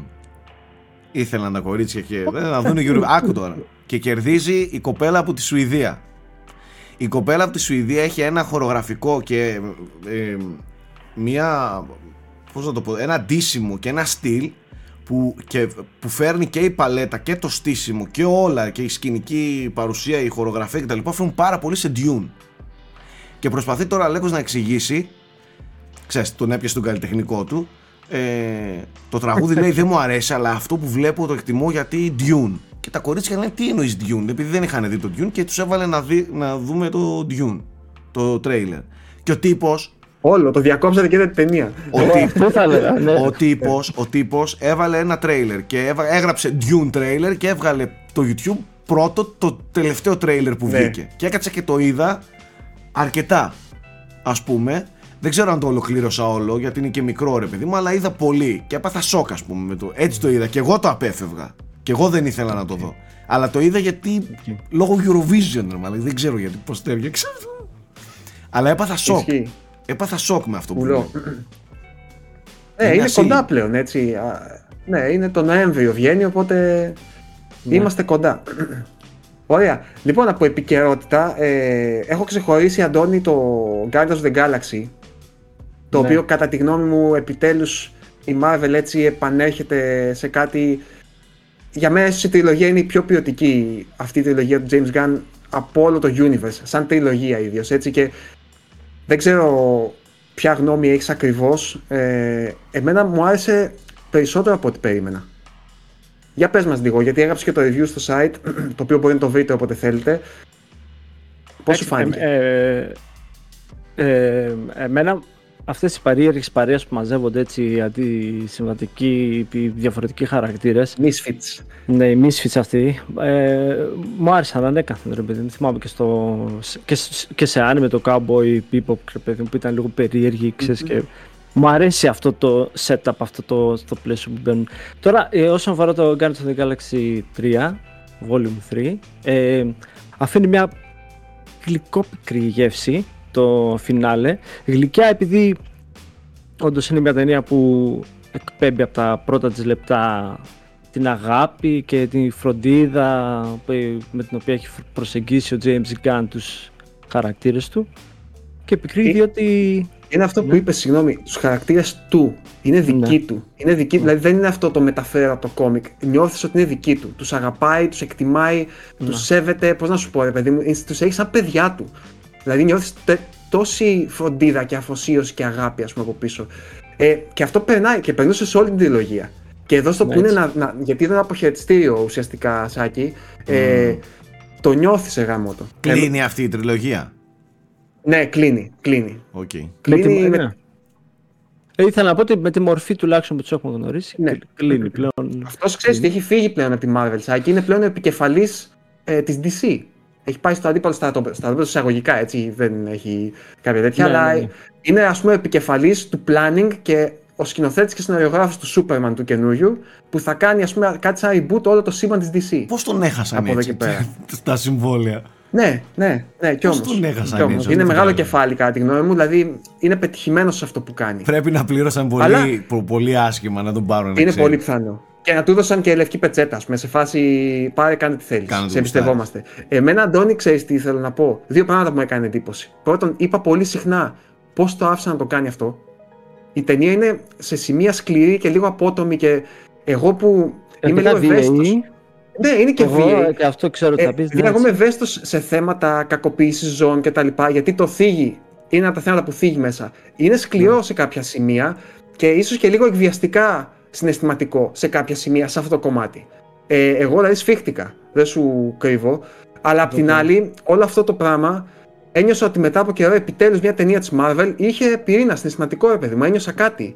Δηλαδή, πώς να σου πω, ε, νοιάστηκα για τους χαρακτήρες, ε, πόνεσα, φοβήθηκα.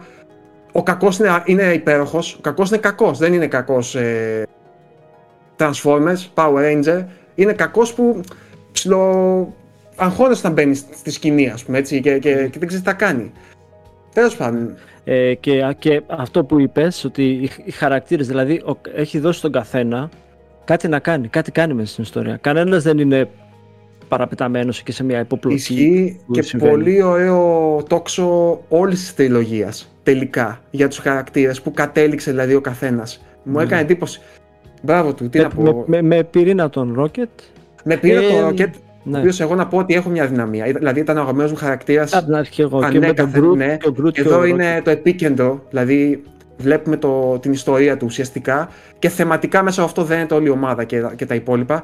Ε, Επίσης είναι πολύ καλοπεγμένο. Δεν ξέρω αν οι α- ηθοποιοί αυτοί παίρνουν το, το μερίδιο που τους αξίζει, ας πούμε, τις τιμές που τους αξίζουν. Δηλαδή, όλοι τους είναι υπέροχοι. Ακόμα και, το, και ο Chris Pratt, εγώ δεν πολύ συμπαθώ, ρε παιδί μου, για τους γνωστούς λόγους, ξέρω εγώ. Γιατί έξω από την οθόνη είναι λίγο ιδιαίτερος τύπος, ας πούμε. Αλλά εδώ είναι μια χαρά. Δηλαδή το ρόλο τον παίζει τέλεια, κατά την άποψή μου. Ο Bradley Cooper που κάνει το Rocket, που δεν μοιάζει με τον πόνο. Bradley Cooper. Ε, Φανταστικός. Δίνει πολύ πόνο στη φωνή. και στο Αντώνη, ε, συναίσθημα. υπάρχει ένα σημείο, ένα σημείο που συμβαίνει κάτι πολύ τρομερό στο Rocket, ας πούμε, και κάνει ένα ξέσπασμα σάκι. Ε, πώς να σου πω, ε, ταράχτηκα, ήταν ε, εκπληκτικό. Μου άρεσε, δεν το περίμενα σε ταινία Marvel να δω τέτοιο πράγμα, τέτοιο ομό συνέστημα, ας πούμε. Μάλιστα. Φανταστικό. Ναι. Μου άρεσε περισσότερο από ό,τι περίμενα. Ε, κράζουμε, κράζουμε και δικαίως κράζουμε Marvel τόσο καιρό. Έχει Αλλά χάσει όχι λίγο αυτό. το, το δρόμο της. Στο αυτό συγκεκριμένο ήταν, ε, κομμάτι, γιατί δεν μοιάζει για ταινία του σύμπαντος. Μοιάζει με κάτι αυτόνομο δικό του του Gun. Ήθελα να Έτσι. το, να το σχολιάσω αυτό, ότι δηλαδή κάποιος που δεν έχει καμία σχέση με αυτές τις ταινίες, το να πάρει και να ξεκινήσει το Guardians 1 μέχρι το 3, θα του κάτσει μια χαρά, δηλαδή χωρίς Ισχύει. να... Με, μια, με ένα μικρό αστερίσκο, καλό είναι να έχει δει και Infinity War και Endgame. Το endgame, ναι. Για να ξέρει τι γίνεται με την καταλάβει... Ναι, για να ξέρει τι γίνεται με την Gamora Ναι. κυρίως και τον. Αν και, ε, αν και Stark. γρήγορα, Ναι, μπαίνεις δηλαδή στο αν είσαι νόημα. λίγο, ναι, μπαίνεις στο Ισχύει. νόημα. Ισχύει, Όχι, ισχύει. ε, και εμένα, αν, αν, με- αν με ρωτούσε κάποιος, ρε παιδί μου, αν δεν είναι η καλύτερη τριλογία, νομίζω ότι είναι σίγουρα η δεύτερη καλύτερη Ναι, τριλογία. τέλος πάντων είναι κάτι Εντάξει. αξιόλογο, ρε παιδί μου. Κάτι που το βλέπεις, κάτι που μοιάζει με κανονική επειδή, ταινία. επειδή έχει ανοίξει μια τέτοια Ναι. κουβέντα, ποια είναι η καλύτερη τριλογία. Ναι, νομίζω ότι σίγουρα, αν όχι πρώτη, δεύτερη σίγουρα. Ε, Και- ναι. Αυτό. Μόνο Αφήνει μια- Captain America ίσως να ήταν πρώτη. Ποια, ποια θεωρείται πρώτη; Ε, δεν έχω Captain ιδέα, America αλλά είναι συμπαθητική, ας πούμε, εγώ, κάτι ας πούμε, νόημα. τους Avengers, οκ. Avengers, Τους- Avengers μου αρέσουν και θεωρώ ότι τους κάνουν βάζω πολύ καλά τη στο- δουλειά τους. Και εγώ, και εγώ. Και το Endgame ήταν πολύ καλό κλείσιμο. Άσε τώρα που λόγω της επιτυχίας υπάρχει ένας συνομπισμό, όπως συμβαίνει πάντα σε αυτά τα εμπορικά. Ναι. Για μένα αυτό που έκανε το Endgame δεν είναι εύκολο. Να κλείσει το σύμπαν έτσι τόσο ωραία και. Τέλος πάντων. Πάμε λίγο, Αντώνη. Α, ας διαβάσω κάτι, γιατί έχουμε καιρό να κάνουμε εκπομπή και έχω πολύ ωραία μηνύματα, παιδιά, για σινεμά. Να ξέρετε, τα περισσότερα μηνύματα είναι για σινεμά και για, ταινί- και για σειρές. Λοιπόν, Οκ. ε, λέει λοιπόν ο Κώστας Γεωργοσόπουλος, μου έκανε πολύ εντύπωση αυτό το, το μήνυμα, αυτό να το διαβάσουμε. Λέει: Το σινεμά έχει υπάρξει πολλές φορές διέξοδο μου σε δύσκολες στιγμές. Πάντα το πρώτο πράγμα που έκανα όταν περνούσα κάποια δύσκολη συγκυρία ήταν να πάω στην κινηματογραφική αίθουσα ή έστω να ψάξω επειγόντως στο PC ποια ταινία θα δω με την ελπίδα ότι θα με ταξιδέψει, χαλαρώσει, διασκεδάσει, ψυχαγωγήσει. Πηγαίνοντας με αυτή την ελπίδα και προσδοκία στο σινεμά να δω τον John Wick, από τα πρώτα λεπτά με έπιασα καθυλωμένος στη μεγάλη οθόνη. Μιλάμε για ένα ασταμάτητα διασκεδαστικό τρίωρο, το οποίο ταυτόχρονα εξορροπεί αυτή τη διασκέδαση με κουλτούρα και αισθητική. Και πάντα με σεβασμό και καθόλου επιτιδευμένα είτε προς τις γούξια ταινίες, είτε προς τα video games, με το ανατριχιαστικά καλοφτιαγμένο μονόπλανο, είτε western κτλ. Τρεις ώρες ξεχασμένος να κρατιέμαι να μην χοροπηδήσω σαν μικρό παιδί. Αυτό είναι σινεμά. Ε, το, νομίζω τα είπε όλα. Πολύ ωραίο. Νομίζω τα είπε όλα και συμφωνώ απόλυτα με την Μμμ. οπτική του και ταυτίζομαι συναισθηματικά ας πούμε, με αυτό που ένιωσε. Ε, πάμε λίγο, Αντώνη, στο Σάιλο. Σαν Εδώ, ξέρεις για αυτή τη εδώ, σειρά. εδώ, φίλε, θέλω λίγο κι εγώ με πολύ ενδιαφέρον να ακούσω γιατί τελευταία έχω μπει στο τρυπάκι να βλέπω κάποιες εκτός Netflix σειρούλες. Για παράδειγμα τώρα ξεκίνησα το Invasion στο, στο Apple.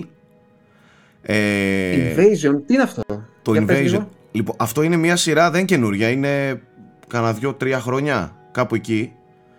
Ε, δεν την ξέρω εγώ καθόλου. Τώρα, τώρα μέσα στο καλοκαίρι νομίζω βγαίνει ο δεύτερος κύκλος.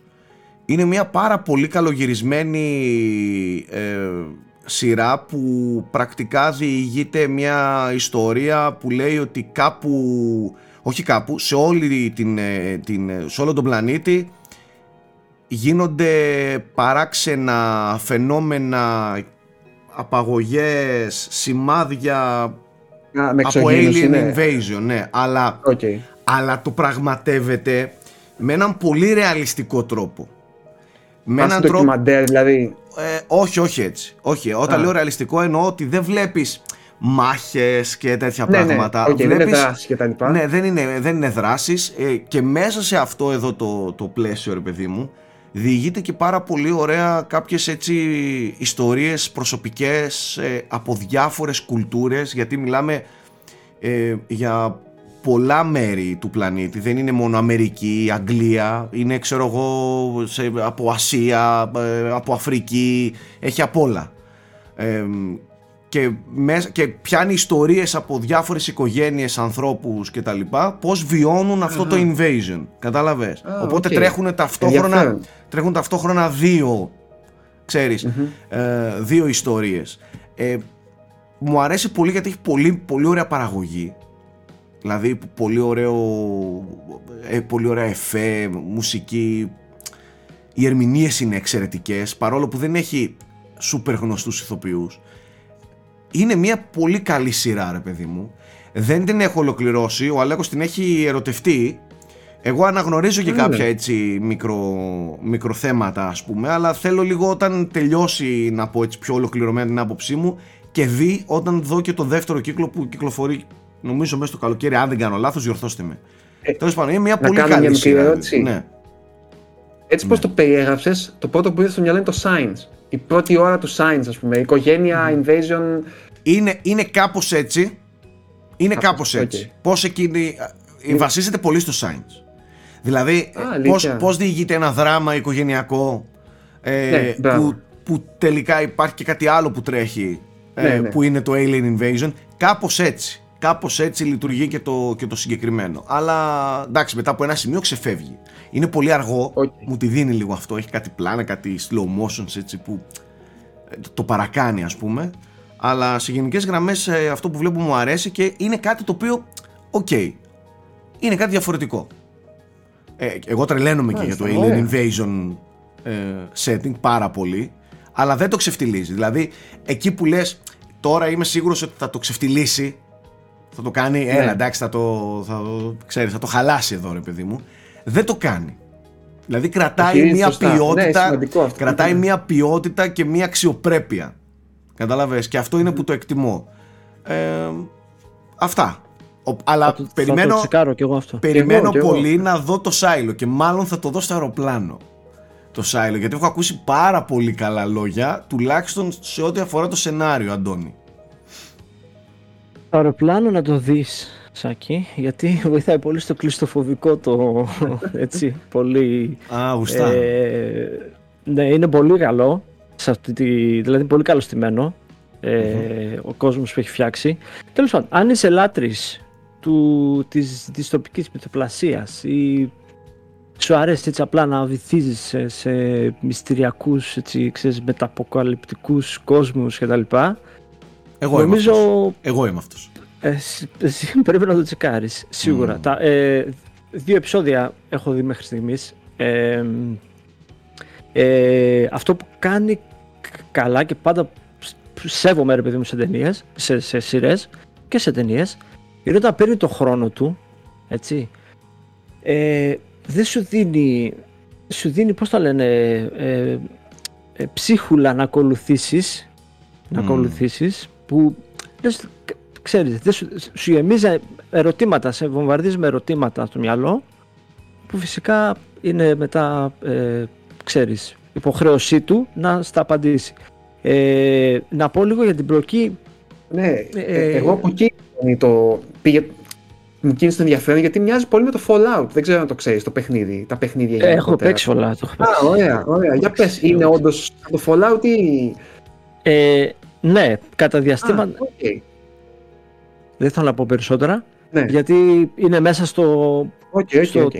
ξέρεις, στο territory των spoilers. Ε, η- η- το, ποιο είναι το τέτοιο τώρα, η εμπλοκή; Ε, δεν ξέρουμε για ποιο λόγο. Έχουν καταστραφεί ε, τα, βιβλ- τα βιβλία της ιστορίας. Οι ίδιοι, έχει συμβεί κάτι κακό στο, στο, στη γη, ρε παιδί μου. Το περιβάλλον πλέον είναι τοξικό. Δεν μπορεί να ζήσει άνθρωπος έξω από, από ένα καταφύγιο, από αυτό το καταφύγιο που έχει χτιστεί αρκετά χιλιόμετρα μέσα στην γη. οκ.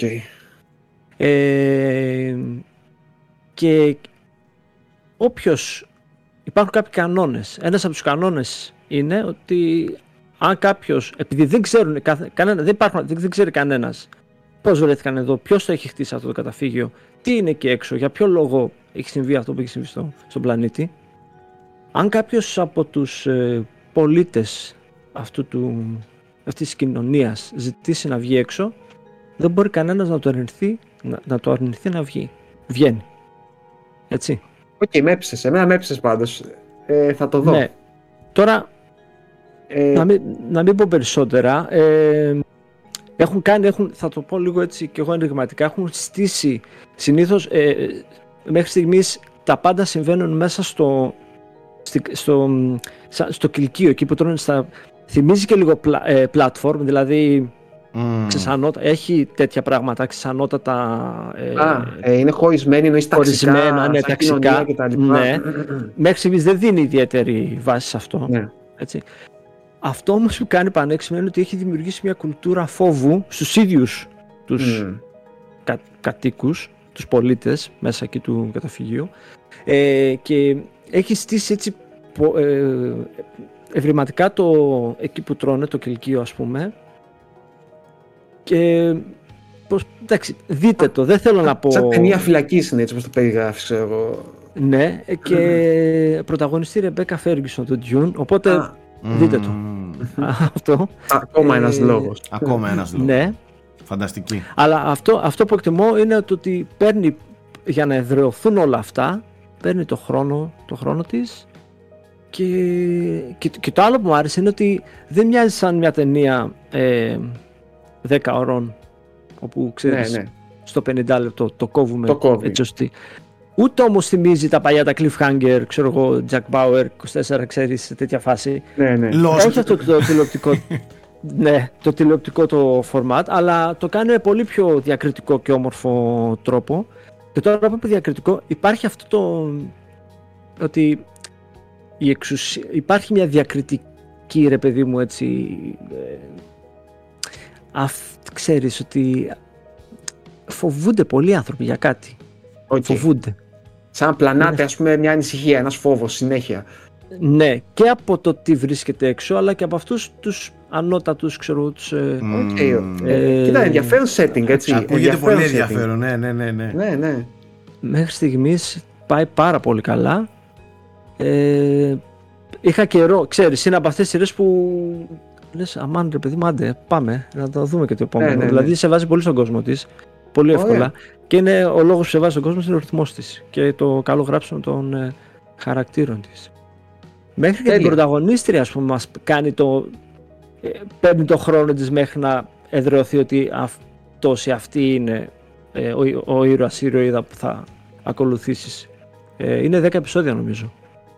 Μάλιστα. Μια χαρά. Και βγαίνει κάθε εβδομάδα, Apple TV είναι. Στο Apple ε, TV παίζει, ναι, μπράβο. Ναι.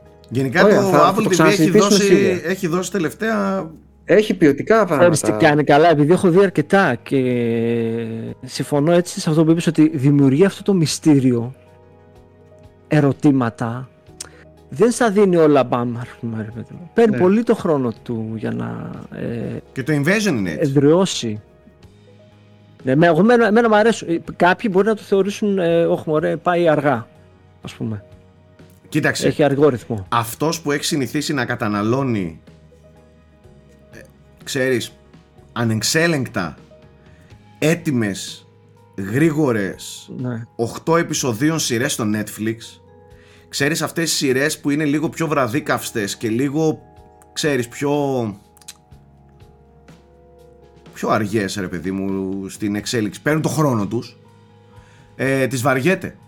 Καταλαβες. Δηλαδή ένας, Μα την ένας μυαλό του άνθρωπος που αλλού. έχει συνηθίσει τώρα σε Stranger Things La Casa de Papel που πα, πα, πα, πα, πα, πα, από την πρώτη στιγμή ε, γίνονται όλα ε, και μέσα σε 8 επεισόδια έχει διηγηθεί 150 χρόνια ιστορίας Ναι. ε, εκεί σε αυτές τις σειρές υπάρχει πρόβλημα ναι κατάλαβες; Ναι. τώρα ένας Ε, που, που είναι πιο υπομονετικός και δίνει το χρόνο του στη, στις σειρές α- α- αυτές νομίζω ότι έχουν κάτι, να, κάτι ενδιαφέρον να δώσουν Εγώ εκεί ποντάρω ότι οι υπομονετικοί θα ανταμυθούν. Αυτό δείχνει μέχρι στιγμής η, Ναι, ναι, ναι. η σειρά. μάλιστα Ότι έχω τόσο καλό πράγμα γραμμένο που stay with me ας πούμε. Ε, και, αυτό, και αυτό είναι και το, και το σημαντικό ρε φίλε. Δηλαδή να υπάρχει μια γραφή που, που να μπορέσει να σηκώσει. Άμα δεν υπάρχει γραφή, ό,τι και να κάνεις από τα υπόλοιπα Ναι. να σε κρατήσει λίγο σε, σε γρήγορση, σε, σε ένα ενδιαφέρον. Ναι. Αυτό ακριβώς. Θα δούμε, ωραία. Περιμένουμε τα νέα σου λοιπόν για το Σάιλο και αν μας δώσεις το πράσινο φως, το ολοκληρωτικά πράσινο φως, θα το δούμε. σε εμπιστευόμαστε αγαπητέ. Σίγουρα. Να διαβάσω ένα ακόμα μήνυμα. Γιατί την προηγούμενη φορά ένα από τα πράγματα που ψιλοκράξαμε, όχι κράξαμε, τέλος πάντων δεν μας ενθουσίασε ήταν το Mandalorian. Δεν ξέρω αν θυμάσαι, Αντώνη. Ήταν και ο Κούλης εδώ πέρα. Ναι, ναι. Ε, μας έστειλε λοιπόν ένα μήνυμα. Πρέπει να πήγε ακραία άπατο το Mandalorian πάντως, να ξέρετε. ναι, ναι, ναι. ε, σίγουρα σαν, από άποψη θορύβου, ας πούμε και τα λοιπά, δεν έκανε καθόλου αυτή τη φορά. Ναι, ναι, ναι. Γενικά, Έτσι, το, το οποίο έχει κάνει Disney, πολύ. γενικά το Disney Plus έχει πέσει πολύ. Λίγο. Έτσι λες. Ε, έτσι νιώθω, Ε, ρε παιδί μου, ότι, ότι, έχει, ακο- ότι έχει, έχει μείνει λίγο στάσιμο. Δηλαδή, αφού δεν μπόρεσε και το Mandalorian να, ξέρεις, να ακουστεί έτσι όπως θα έπρεπε, δεν ξέρω, Ναι, ναι.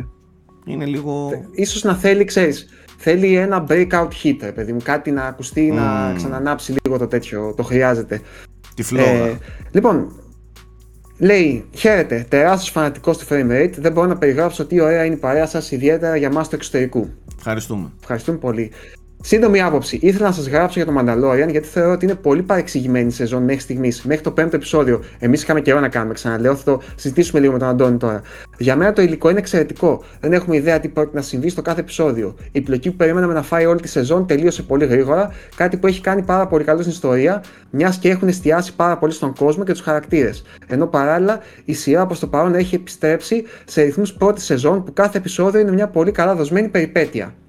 Δεν είναι spoiler ότι υπάρχει συμπροταγωνιστή συμπροταγωνίστρια στην τρίτη σεζόν και η ερμηνεία του της ηθοποιού είναι άριστη. Λίγο υπομονή να το δούμε όλο και ας το κρίνουμε μετά ολόκληρο για αυτό που είναι. Έχουν άλλωστε πει εδώ και, εδώ και καιρό ότι όλες οι σειρές θα ενωθούν σε ένα event movie όταν έρθει η ώρα. Ε, έρχονται ωραία πράγματα. Λίγο υπομονή, δεν χρειάζεται να τα θάβουμε όλα χωρίς να ξέρουμε όλη την ιστορία. Είμαι σίγουρος το, το επεισόδιο που δεν άρεσε στον Γκούλι, τρίτο, θα αρέσει πάρα πολύ στον Γιώργο και τον Αντώνη. Πολλά φιλιά από την κρύα Σουηδία με εκτίμηση Διονύσης. Οκ. Ε, Να- εγώ να δεν πω- έχω καθόλου άποψη. Για πες Αντώνη τώρα που Εγώ ολοκληρώσετε. σήμερα, σήμερα, Διονύση, έβλεπα το τρίτο επεισόδιο. Σήμερα, σήμερα το είδα. Πριν λίγο. Και;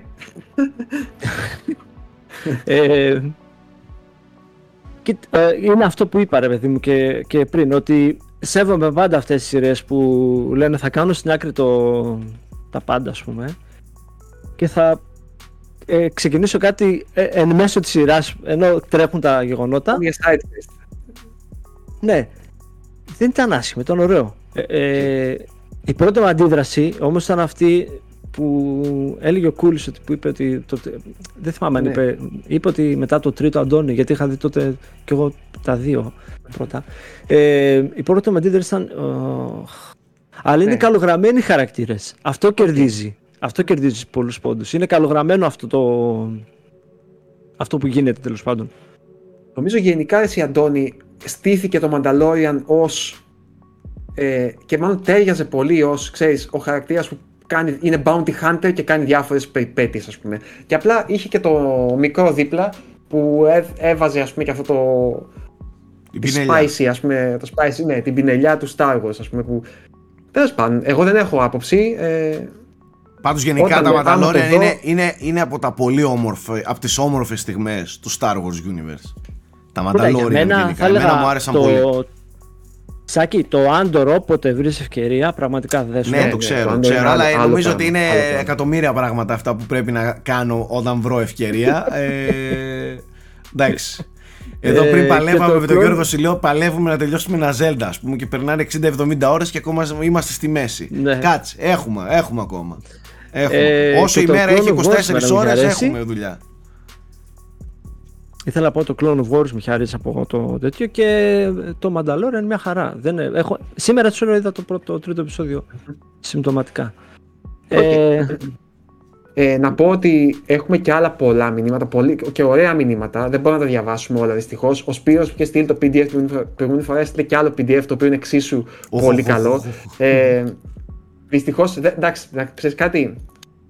Προ σεβασμό και στον άλλον των παιδιών που στέλνουν, δεν θα το διαβάσω τώρα τους Σπύρου πάλι, να μην διαβάσουμε Ε, ε, παιδιά όχι, μου όχι. δύο φορά. Αλλά Σπύρο, το εκτιμώ πάρα πολύ αυτό που κάνεις, να ξέρεις. Θέλω να διαβάσω ακόμα ένα μήνυμα λίγο πριν κλείσουμε. Το οποίο είναι για κάτι για τις οσκαρικές ταινίες κυρίως. Ε, εγώ το είδα και λίγο συμφώνησα, γι' αυτό θέλω να το συζητήσουμε. Ο Αντώνης σίγουρα έχει δει και, και τις δύο ταινίες. Σάκη, για πες μας και στη γνώμη σου. Λέει καλησπέρα. Αυτό που θέλω να αναφέρω είναι μια σύγκριση δύο ταινιών που είδαμε τελευταία, το Whale και το Aftersun. Θα πω ότι το δεύτερο είναι ο ορισμός του τι ψάχνω στη ζωή μου βλέποντας ταινίες. Συνέστημα χωρίς να σου το πουλάει ή να σου το εκβιάζει. Βγήκα από την αίθουσα και πραγματικά προσπαθούσα να βάλω τα συναισθήματά μου σε μια σειρά και να μην, μην παρασύρουν. Να μην με παρασύρουν, μάλλον εννοεί. Απ' την άλλη, το Whale δεν μου πρόσφερε απολύτως τίποτα. Εύκολα νοήματα, υπερβολικές ερμηνείες, εκβιασμός στο συνέστημα. Όλα συνεψίζονται για τις δύο ταινίες στις τελευταίες τους σκηνές. Μόνο αυτές να δει κάποιος, κα, καταλαβαίνει όλα τα παραπάνω. Ευχαριστώ. Φωτόνιος έχει υπογράψει το παιδί. Ε, δεν μπορώ να πω ότι διαφωνώ. Αντώνη, δεν ξέρω. Χωρίς να θέλω να υποτιμήσω εντελώς το The Whale, ρε παιδί μου, αλλά και εγώ σαν, σαν θεατής, ας πούμε, το έχω πει πολλές φορές ότι κλωτσάω λίγο όταν υπάρχει ένα θέμα το οποίο είναι ήδη φωτισμένο εκφύσεως και ο άλλος σου το, σου το τσιγκλάει επιδεικτικά, ας πούμε, κατάλαβες. Ε, το After Sun είναι από τις αγαπημένες μου ταινίες πέρσι, σίγουρα, ε, και είναι από τις ταινίες που ακόμα σκέφτομαι, η αλήθεια είναι.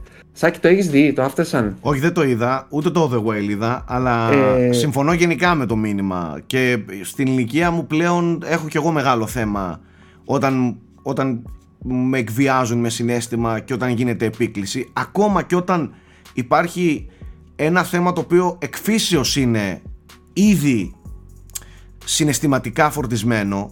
Εγώ θα σας δώσω όμως ένα παράδειγμα. Την εκπληκτική ταινία με τον Άντωνι Χόπκινγκς, το The Father. Το οποίο παρόλο που είχε μία, ένα, μο- μόνο και να σου το εξηγήσω θα σε βάλουν, τα- θα, θα, θα, θα, θα, θα κλάψεις, θα ξεκινήσεις να κλαις.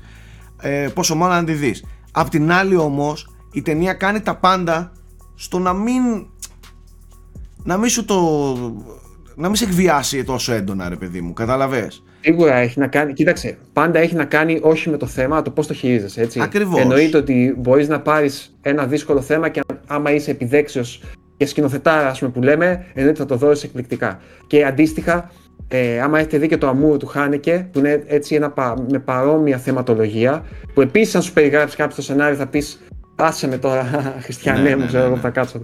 Ε, είναι πάρα πολύ ωραία δοσμένο και καθόλου εκβιαστικά και ξέρεις, πάντα έχει να κάνει με το πώς δίνεται. Είναι 100% αυτό που ναι. λες, συμφωνώ.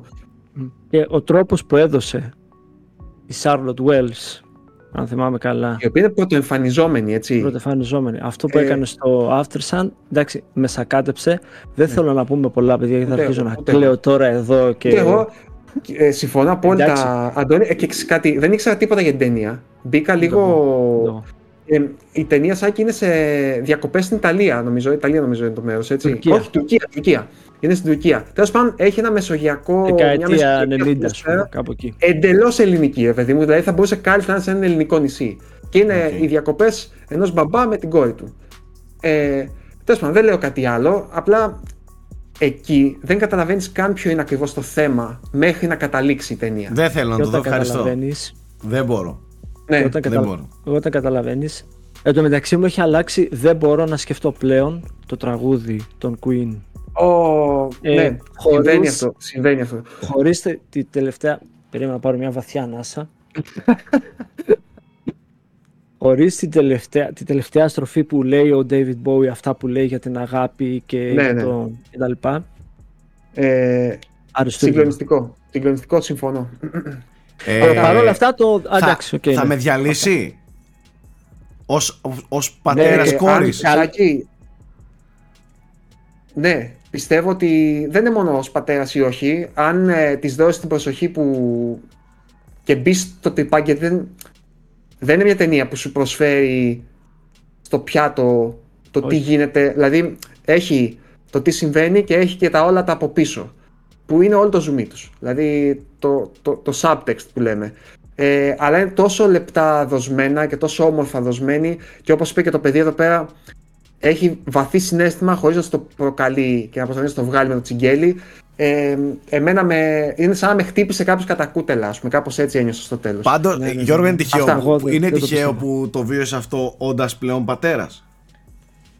Ε, ναι, όχι, δεν έχεις άδικο. Μπορεί να έχεις σημασία. Απλά ξέρεις τι, δεν θεωρώ ότι κάποιος που δεν είναι πατέρας δεν θα το νιώσει παρομοίως. Όχι, Δηλαδή όχι, είναι αλλά- θέμα της ταινίας κυρίως. Αλλά Γιώργο Ίσως- παίζει, παίζει και σημαντικό ρόλο. Δηλαδή, Ναι, ίσως, ίσως εγώ να κάνω συνειρμούς, ξέρεις, λίγο πιο Προσ- σκοτεινούς. προσωπικά, Ε, μπορώ, πλέον. προσωπικά μπορώ να δω ό,τι πιο σκληρό υπάρχει. Είτε είναι σκληρό στην εικόνα του, είτε είναι σκληρό στο μήνυμά του, είτε σε οτιδήποτε. Δεν, ε, δηλαδή, δε- δεν μπορώ να σου πω τι μπορώ να κάτσω να δω. Ε, δεν μπορώ με τίποτα αυτή τη θεματολογία. Με τίποτα. Πατέρας, πατέρα παιδιού. Γονιών παιδιού. Ναι, ναι. Δεν, δεν μπορώ. Εκεί δυσκολεύομαι. Δηλαδή, στο The Last of Us τώρα στη σειρά, στην κλασική σκηνή που μας ακάτεψε στην αρχή του πρώτου παιχνιδιού και στην αρχή της σειράς τώρα, δεν μπορώ.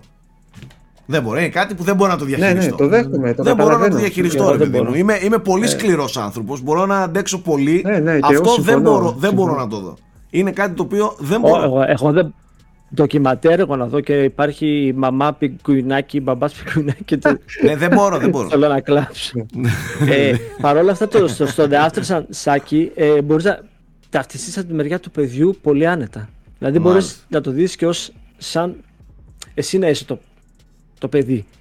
Καλά, Ναι, ας στην δούμε, το, περίπτωση. ας δούμε Δηλαδή το παίζει- Σάιλο τώρα, εντάξει. Θα, ας δούμε Σάιλο και ας δούμε Πολλούμε άλλα. τις αναμνήσεις. Ναι, ναι, ναι. ναι. Έχω κι εγώ τέτοια θέματα, ναι. Μάλιστα. Ε, να, να μην πούμε τίποτα για το Winnie the Pooh, έτσι; Να το αφήσουμε. Κοίταξε, νομίζω Ό,τι ότι θα Θα μου αξίζει, μου πεις, πεις- θα μου αξίζει πεις να το εσύ κλείσουμε. αν αξίζει να πούμε για το, για το Winnie the Pooh. Ε, Κοίταξε, Αντώνη, θέλω να μου απαντήσεις μια ερώτηση. Γιατί νομίζω όλοι ξέρουμε για τε- τι ταινίας πρόκειται, ας πούμε έτσι. Ε, είναι τόσο κακό να είναι καλό. Αυτό μόνο πες μου. λοιπόν, δεν καταφέρνει ποτέ να περάσει αυτό το, τη, μικ- τη μικρή λεπτή γραμμή. Ποτέ. Είναι απλά, συγγνώμη, δεν, ο- δεν, θέλω, πο- δεν θέλω να είμαι σκληρός με ταινίες, αλλά είναι, είναι κακό. Θα είμαι ευγενικός, ρε παιδί μου. Είναι κακό. Είναι απλά κακό. Εντάξει. Οκ. Είναι, έχουν περάσει στο public, ε, στο public domain τώρα αυτοί οι χαρακτήρες. Μπορεί οποιοδήποτε να τους πάρει και να τους κάνει ό,τι θέλει. Έτσι, Winnie the Pooh κτλ. Τα πρώτα πέντε λεπτά είναι. Ε, με έψησαν. Τα πρώτα λε- πέντε λεπτά. Μέψησαν. Μετά, τι κάνει, ρε φίλε; τι κάνει μετά; Ναι, όμως να σου πω κάτι Απίστευτο. τώρα. Να σου πω κάτι. Συγγνώμη λίγο. Σήμερα με μας παρέα έχεις... δεν περνάς καλά, πες μου. Με, με, με το τι, με το τι βλέπεις, ρε παιδί μου, όχι Σήμερα με την μα- ταινία σαν ταινία, ξέρεις, με το... Ξέρεις τι έλεγα; Δεν ξέρω Σήμερα να μας απαντήσω, έχεις, αλήθεια. πουλήσει, μας έχεις πουλήσει Σάιλο και Winnie the Pooh, αδερφέ, να ξέρεις. Πω, πω, μάλιστα. δεν ξέρω τα αλήθεια. Δεν ήταν. ε, Είναι η δεύτερη χειρότερη Δεν- ταινία εντάξει, τέλος με πάντων. αρκούδα φέτος. Είναι και το άλλο με το Cocaine Bear. Δεν ξέρω αν Α, το, ναι, εκείνος είναι συμπαθητικό, ε. δεν ξέρω αν το είδατε. Εκείνο έκανε κάτι. τι κάνει; Δεν, πιστε, δεν μπορείτε να πιστέψετε ότι κάνει. δεν μπορείτε να πιστέψετε Μου τι την έχεις κάνει. πουλήσει χωρίς το θες, Αντώνη, απίστευτα. Ε, Αντώνη, μαλάκα, άρχισες να έχεις Αντώνη, πουλήσει να σου πω απίστευτα. κάτι. Είσαι υπέροχος σε αυτό. Μας πουλάς αβούρε να Που το ξέρεις. πάνε κα- Δηλαδή το δεν πάνε έχω, πάνε είναι υπερβο- Που εγώ. δεν έχω δει τις οσκαρικές ταινίες, ρε. Θα κάτσε να δω Winnie the Pooh. Δεν τόσο απλό. Που είναι δε που. Τόσο απλός σου λέω. Ρε. Σάκη, δεν θα πιστέψετε τι κάνει με το. The... τι- Λοιπόν, Α, ναι, να σου πω κάτι. Γι' αυτό Τέλος έχουν πάντων. κυκλοφορήσει. Είναι στο public domain, άρα γι' αυτό έχουν κυκλοφορήσει κάτι τσόντες με το Winnie the Pooh. Χύμα, ό,τι θέλουν κάνουν. Κα, τους κάνεις ό,τι θέλεις. Γι' Μ' αρέσει αυτό. γιατί ρε. είσαι Κάνεις- ενημερωμένος. Ναι, τους ναι. κάνεις ό,τι θέλεις. Και έρχονται και άλλοι, και άλλες έχουν, ε, έρχονται και πείτε. Αλλά, συγγνώμη, μάζεψε 4 ακόμα κάτι εκατομμύρια. Κάνουν sequel. Μα κάνουν sequel. OK, εντάξει. Αυτό κάτι πρέπει να Σηκώνω τα πει. χέρια ψηλά. Αυτό κάτι πρέπει να πει. Λοιπόν, ωραία. Τέλος πάντων. Ωραία, ωραία. Ε, αυτά. Ε, να κλείσουμε. Ευχαριστούμε πάρα πολύ που μείνατε μέχρι και αυτή τη στιγμή. Μην ξεχνάτε ότι ό,τι συζητάμε σε αυτές εδώ τις εκπομπές, όλα αυτά τα θέματα, διαθέσιμα 24 ώρες και 24 ώρες στο unboxholics.com Να είστε καλά, ανανεώνουμε το ραντεβού μας για σύντομα ε, και φυσικά μπορείτε να μας ακούτε και στο Spotify για αυτούς που δεν θέλουν να βλέπουν τις φατσούλες αλλά θέλουν να ακούν τις φωνούλες μας. Να είστε όλοι καλά, τα λέμε στο επόμενο. Bye.